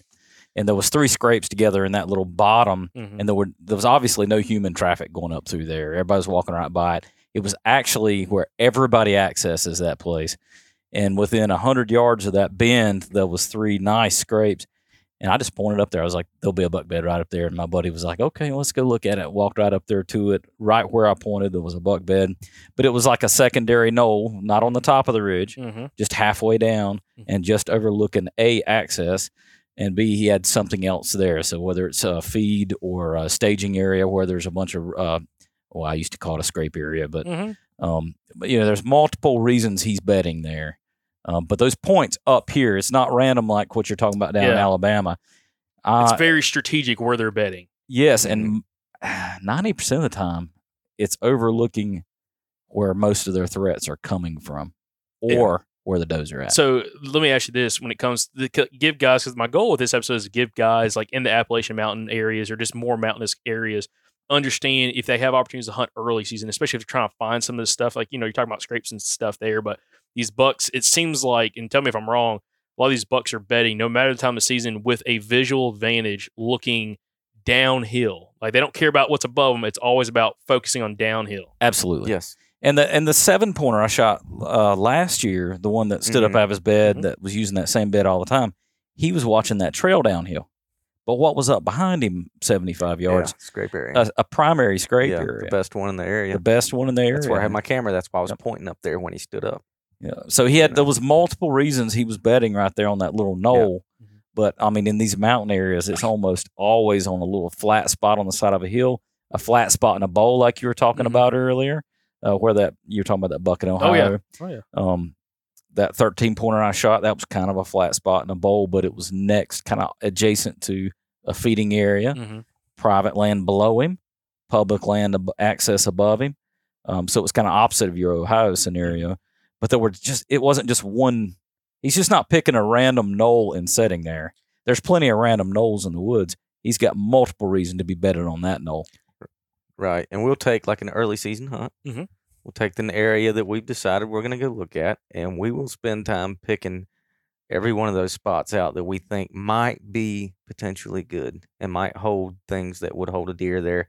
And we'll mark them on our GPS from the comfort of our own home, and then we'll just ease around until we find something good Mhm. at one of those spots. And, and if we don't, we'll move on to a different area. you know. But it almost seems like because you're talking about scouting, talking for early season success, you're talking like sa- scouting in season, like you're trying to find the most recent sign right then and there, and then hunt it. Are are you guys worried about if you're doing that and you're talking about like strategically scouting? Which, if I had to guess, truly targeting those secondary ridge points. Like if you're going to go out scouting, let's find an access point. Let's check all the secondary ridge points, those knolls around the access point, and then let's start working down one of those ridges and just keep hitting the tips of them. Is that kind of the primary? If you're going to look at one of those secondary ridge points, you know, for beds, especially talking early season, are you going to look predominantly at the whole, t- just the tip of that secondary ridge or uh, point or that knoll, or are you going to walk the whole edge all the way around it? Well, I, I'll usually walk if I don't find it where we first expect to find it. Mhm. I'll walk the whole thing. Okay. But usually it's not that, you know, what maximum of fifty yards. I mean, it's Right. not that big. So, Um, because we're talking small, that's that's another thing I want to talk about. These aren't these aren't big secondary ridge points like you might see in some other areas. These are like just slight subtle knolls popping out. Yeah, and maybe twenty yards across That's cool. most of them. Mm, Uh, but the other thing we didn't talk about that I meant to mention earlier, if if the first thing obviously I check is over the parking, and Mm-hmm. or not just the parking, but the access where most people go in, and then those points, but also those points on the edges. So not just terrain feature edge, but or a, or a change in like timber Mhm. uh, habitat, But the edges of public and private. I mean, that's some of our biggest deer. It's like the private guys push all the way back to the edge, the public guys push all the way back to the edge, but nobody ever walks on that point right on the edge of the line, and Mhm. that's where that buck feels most comfortable. And some of the biggest deer we've ever seen have come right off the edge of public and private, which that gets you into a whole nother realm there. You can really anger some people if you get too close to the private line, but Absolutely, but we've talked about that a lot. Is the idea of like some of those best ha- habitat edges are on the border of public and private. Because public they may be cutting, private they may not. Private may have ag, public does not. Like you have a hard line a lot of times right then and there, especially in some of these areas like we're talking about here. Especially like you're talking like national forest or big state forest or something. A lot of times it's not like a ton of logging going on there. There may be, but like on the private, especially the private's down low, there's a good chance to have pasture, ag, something, green fields, whatever and you have that hard break line, which is like definite, like guaranteed food source. Of course, you got oaks and everything potentially up in the actual, you know, higher elevations, but it's like you know that's a definite food source. Like you just tell them that like, they're definitely going to go down there at some point tonight, like without a doubt, and just figure out again, like you said, like where is that closest spot where that buck can get down there, or the safest place to travel. If it's a wide open ridge, I'm guessing between the secondary ridge points going down to that private. Maybe he's not going to go down there, but you gave an example earlier that thicker side that might be the back side of that ridge. Yeah. he's swinging down, circling around the ridge point, and then dropping into the uh, dropping into the private way Mhm. after dark, just wherever he's got the most cover based off that situation. And another thing about the points, um, they may not be bedding there on those secondary points, but there's there's if they're bedding somewhere near it, there's usually some good sign right there on those points, and you might find a lot of good sign there, and there not be beds there, and they're probably just bedded off onto the steepness on you know 100 yards away from that point 150 yards away from that point on the steep stuff where there's a flat where an old tree is falling over or whatever on the side of the hill where usually he can see downhill a long way but he's got some cover Mhm. you know so it's not necessarily that they're all bedding right there on those secondary points but there may be a lot of there's always at least a lot of sign on those points or around those points if a, a deer is bedded in that area within you know range of daylight movement you know So, so when it comes back to like that early season, you know, hunting and kind of like the bed is like, especially what we're talking about in mountain country here, like that's gonna be like the most prominent thing. Like food's great, but if you can find where that bed is and you know exactly potentially how he's getting down there, then you're like way more in the game than just find the food source alone. Right. Or super that fresh bed where you know without a doubt that's where he's at right now. You know. And that's going to be Like- from droppings in there. It's going to be or droppings around it. It's going to be fresh rubs around it. Going to be the smell. the I- wore outness of the bed, how much hair's in it, you know. D- uh, do you do you play off a fact if you don't know like you're not running trail cameras you just find a bed is there anything that you're telling like in you're running through your mind earlier she's like this may be like a quality buck that I want to shoot versus maybe like a younger deer is there anything that like you can kind of look at I mean other than I guess finding like a big track is there anything that kind of gives you a character besides big tracks, uh, you know, a lot of rubs you can tell were made And- by and smaller deer. rubs Uh, from years past in the yeah, same that's bed. a biggie. Mhm. Like and then can- a lot of you know uh, the stuff on the bases. You know, a lot of times you can tell with a big gnarly deer that's got stuff on the bases. You know, you know, you know. There's no doubt whatsoever that that it's probably something you want to Mhm. shoot. You know, if it's got stickers coming off the bases.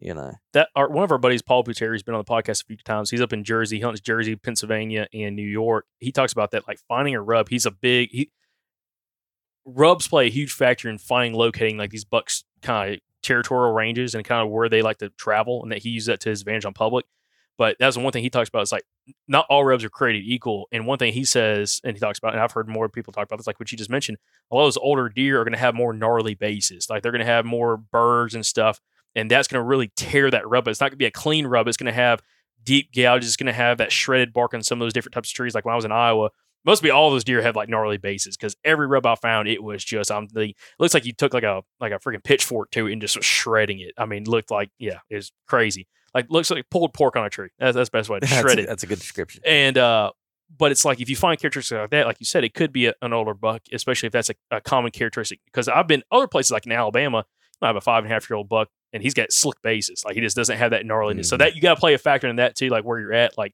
you know, some of those big bucks are having those gnarly bases based off what you've killed or what your buddies have killed or whoever's killed.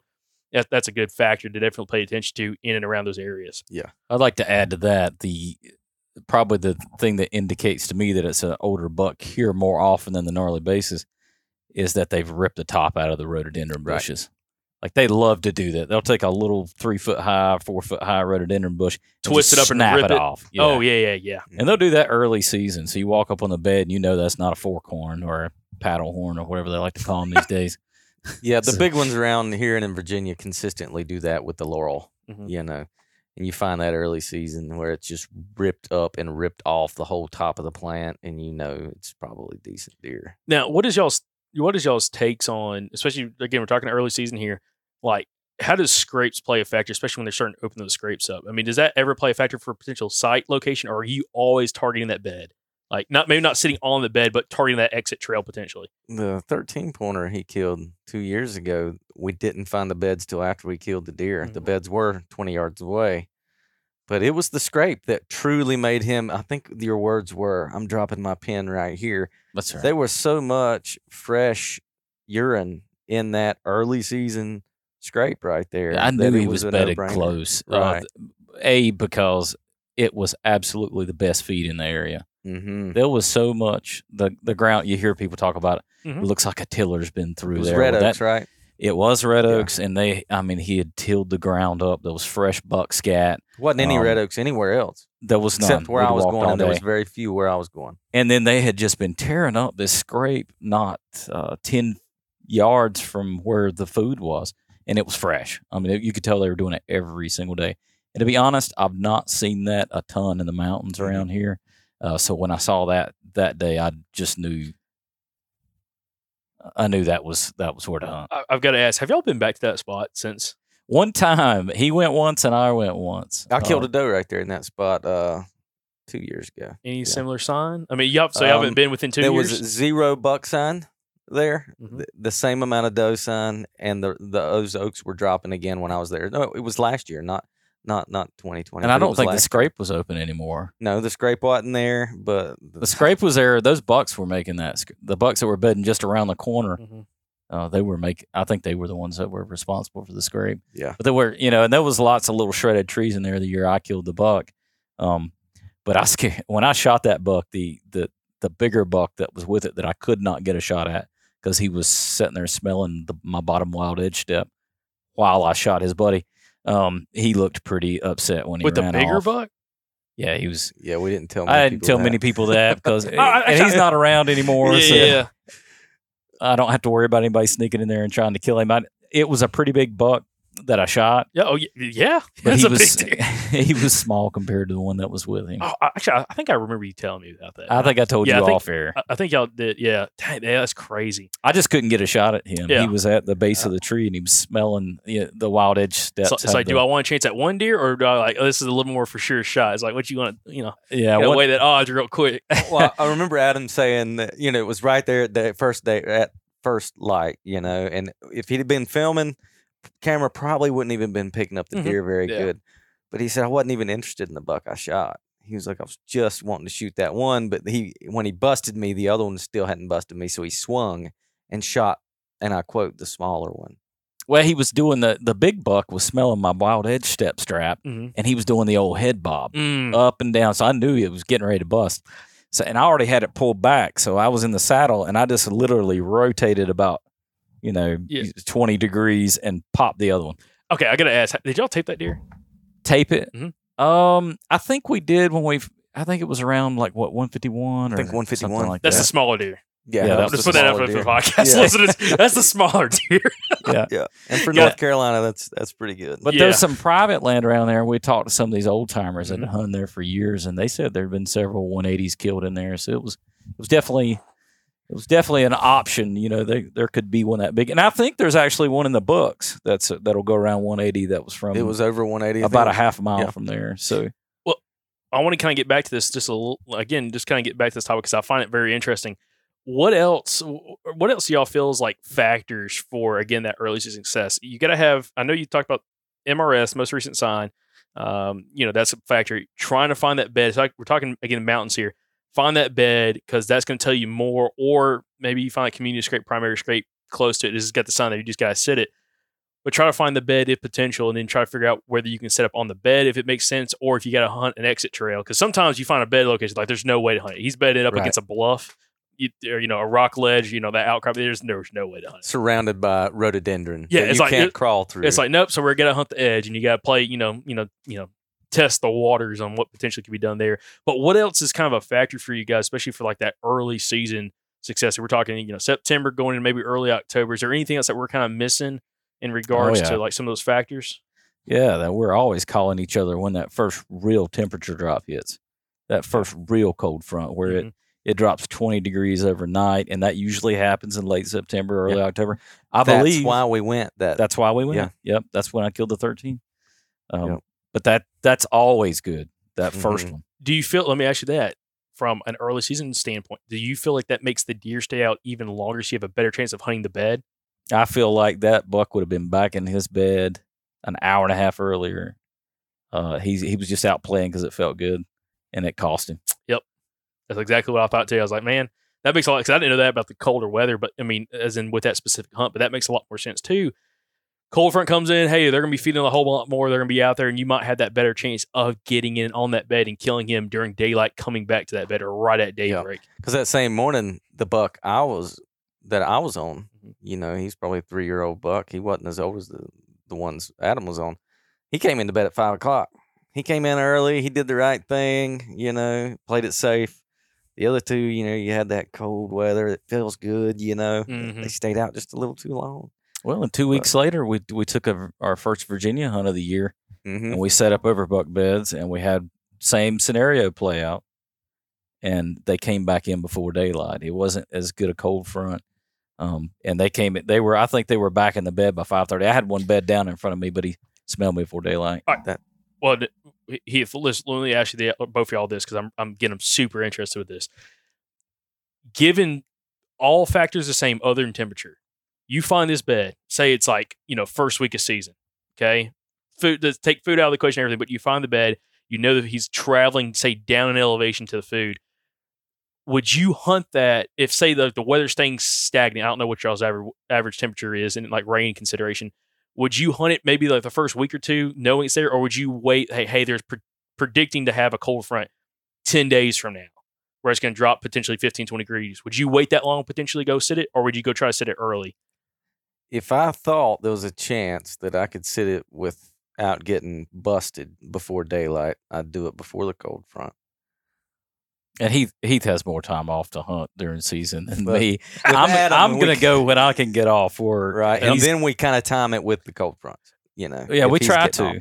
Uh, now what about this so another thing I, and i just i can't believe i just now realized this i mean I, I, i've realized this but now it's like really clicking we're not talking anything about afternoon hunts Right, we're talking morning hunts all morning. It's rare that we set up near a bed in the afternoon. Well, I, I, I know that. I mean, that makes plenty of sense too. But it's like, do you, if y'all are looking at success rates, talking say September here, do you feel like you have a higher chance in that morning hunt versus an afternoon hunt? Mm-hmm. Again, just okay. Well, you're shaking your head, so I mean, yes. So, I mean, what's your take on that? Because a lot of guys Well- are like, I'm only going to hunt evenings early season.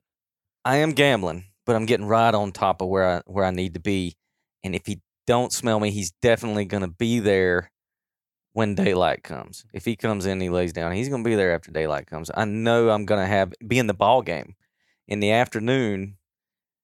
You know, I know there's a chance he might lay there till dark, and I can't get with. But usually within a hundred yards of him, a hundred yards is if you're lucky. Or you he di- or he doesn't go the same way went the night before. He doesn't leave the bed the same way. So you know he's early season. He's gonna he he's got that bed and he's Right. coming back to it. Uh, yeah, you're probably more likely to get busted than somebody that's being you know reserved and sitting back and doing an evening hunt. But we don't stay in an area very long. We just hop from one place to the next. So if we burn one out, which we usually do, we Mhm. we might get busted ten times for every one we shoot. But it's exciting, and we're just flopping around. We're going to the next area. We're moving on to the next area. So for us, it works better. Yeah. Then l- let me let me ask this then, and that again that makes a lot of sense too.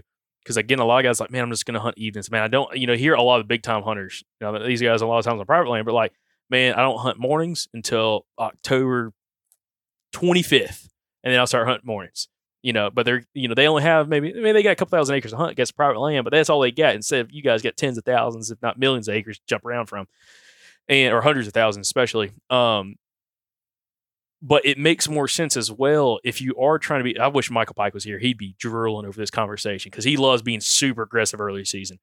But go, I mean, balls to the wall, all in. If you screw it up, fine. Let's go find another deer. But you, I, I, now looking at this conversation, especially if you understand how to set up correctly based off the thermals, your entrance routes, and how that buck's potentially coming back to that bed, it's a, I say, an even more even chance of you potentially killing that deer in a morning hunt than an afternoon hunt. Like you said, he might have four or five exit trails. Right.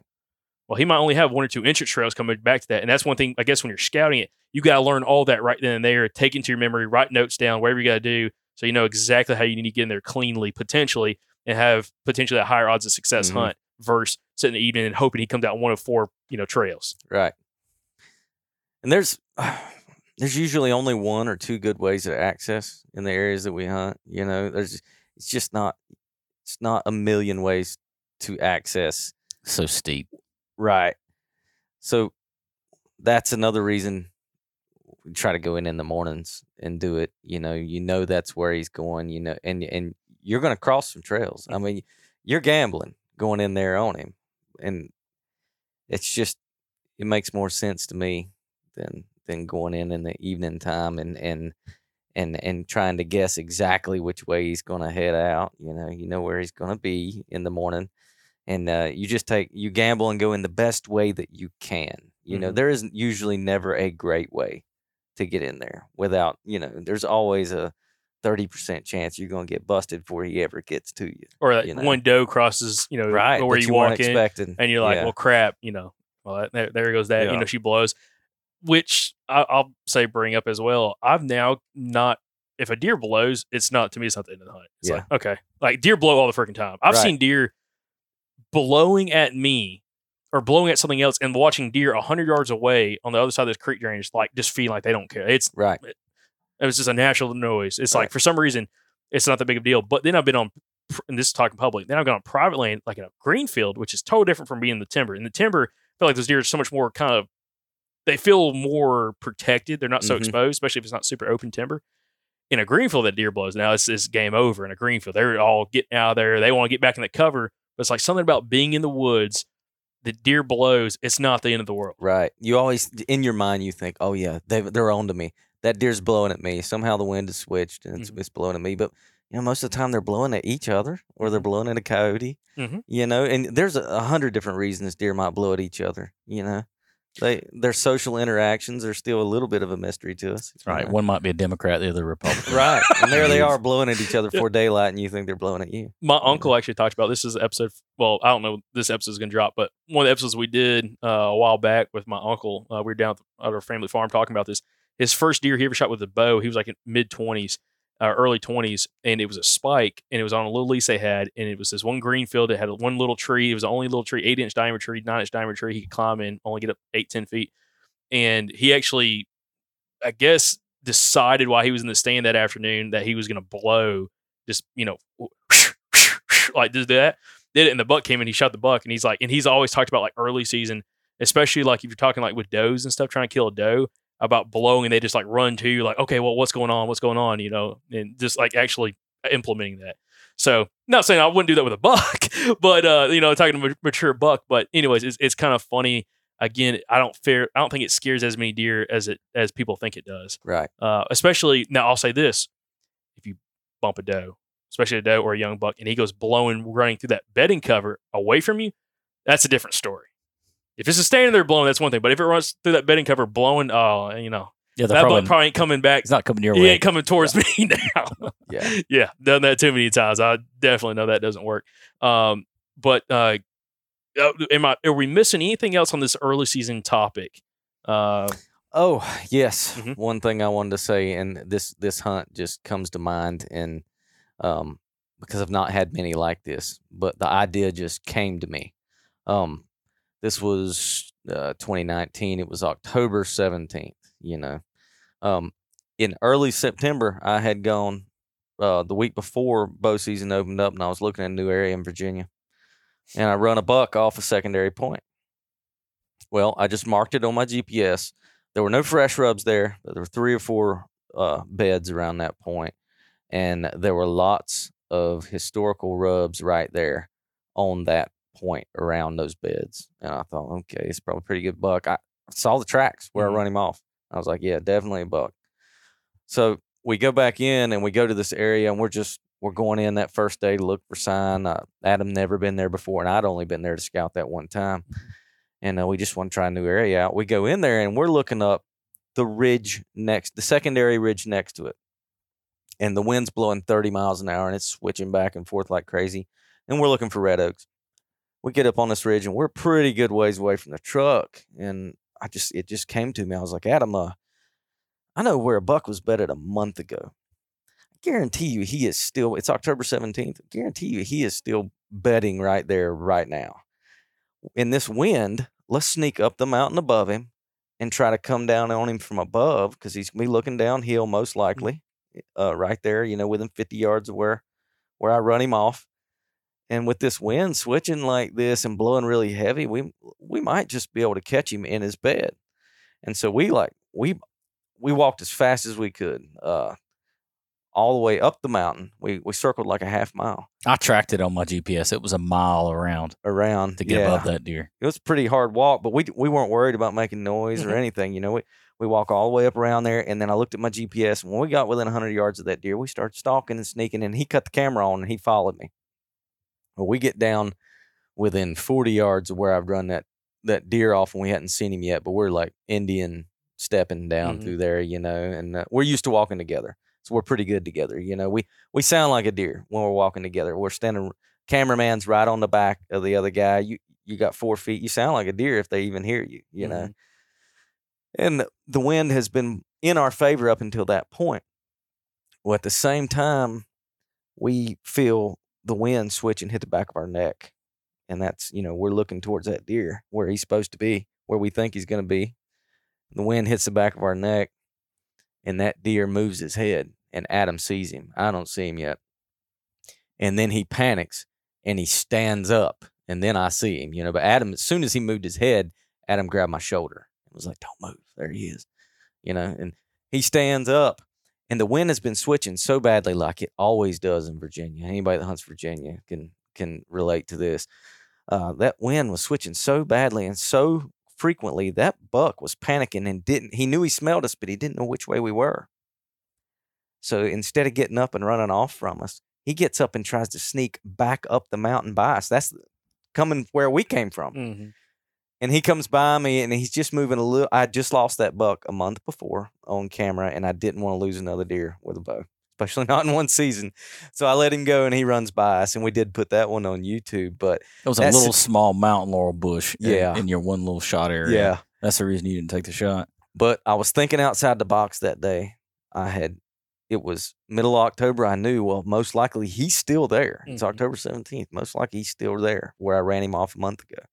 And the wind was really crazy and, and switching around and blowing 30, 40 mile an hour.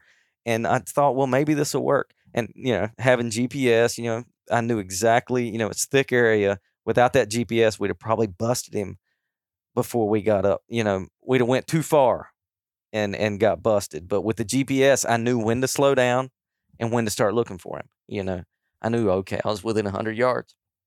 So that was one of those random situations that's only happened one time, but it did work that one time. And I was thinking outside the box that day, and it worked. It did work for me, and I could have shot if I'd have wanted to, 20 yards broadside, but I, I just didn't want to take the shot. But Mhm. he ended up being a three year old 10 pointer, you know, 120 inch deer or whatever. But a, a great hunt that made the trip. You know, it was fun. And, and I'll never overlook that opportunity again if I ever think I can recreate that stalk, you know. Absolutely. Well, I'll say this that'll kind of wrap up kind of the early season aspect because I want to do a second part with you guys about, um, you know, not being afraid to bump up a deer and then use that knowledge even for, for that year and maybe coming back to them a couple days or a week later or a month later, or using that knowledge for potentially the next year, go in there and try to have success and get opportunities at those deer and not, I guess, look at the aspect of, oh, I bumped deer, that's it, let's leave. Instead of having that mindset, like, oh, I bumped a buck here, he was bedded here, especially if he's bedded. Now, if he's walking, it's different, but if he's bedded, put that into the memory bank, mark it on the map, and maybe come back to it a little bit later. That's going to be a perfect segue for the next episode.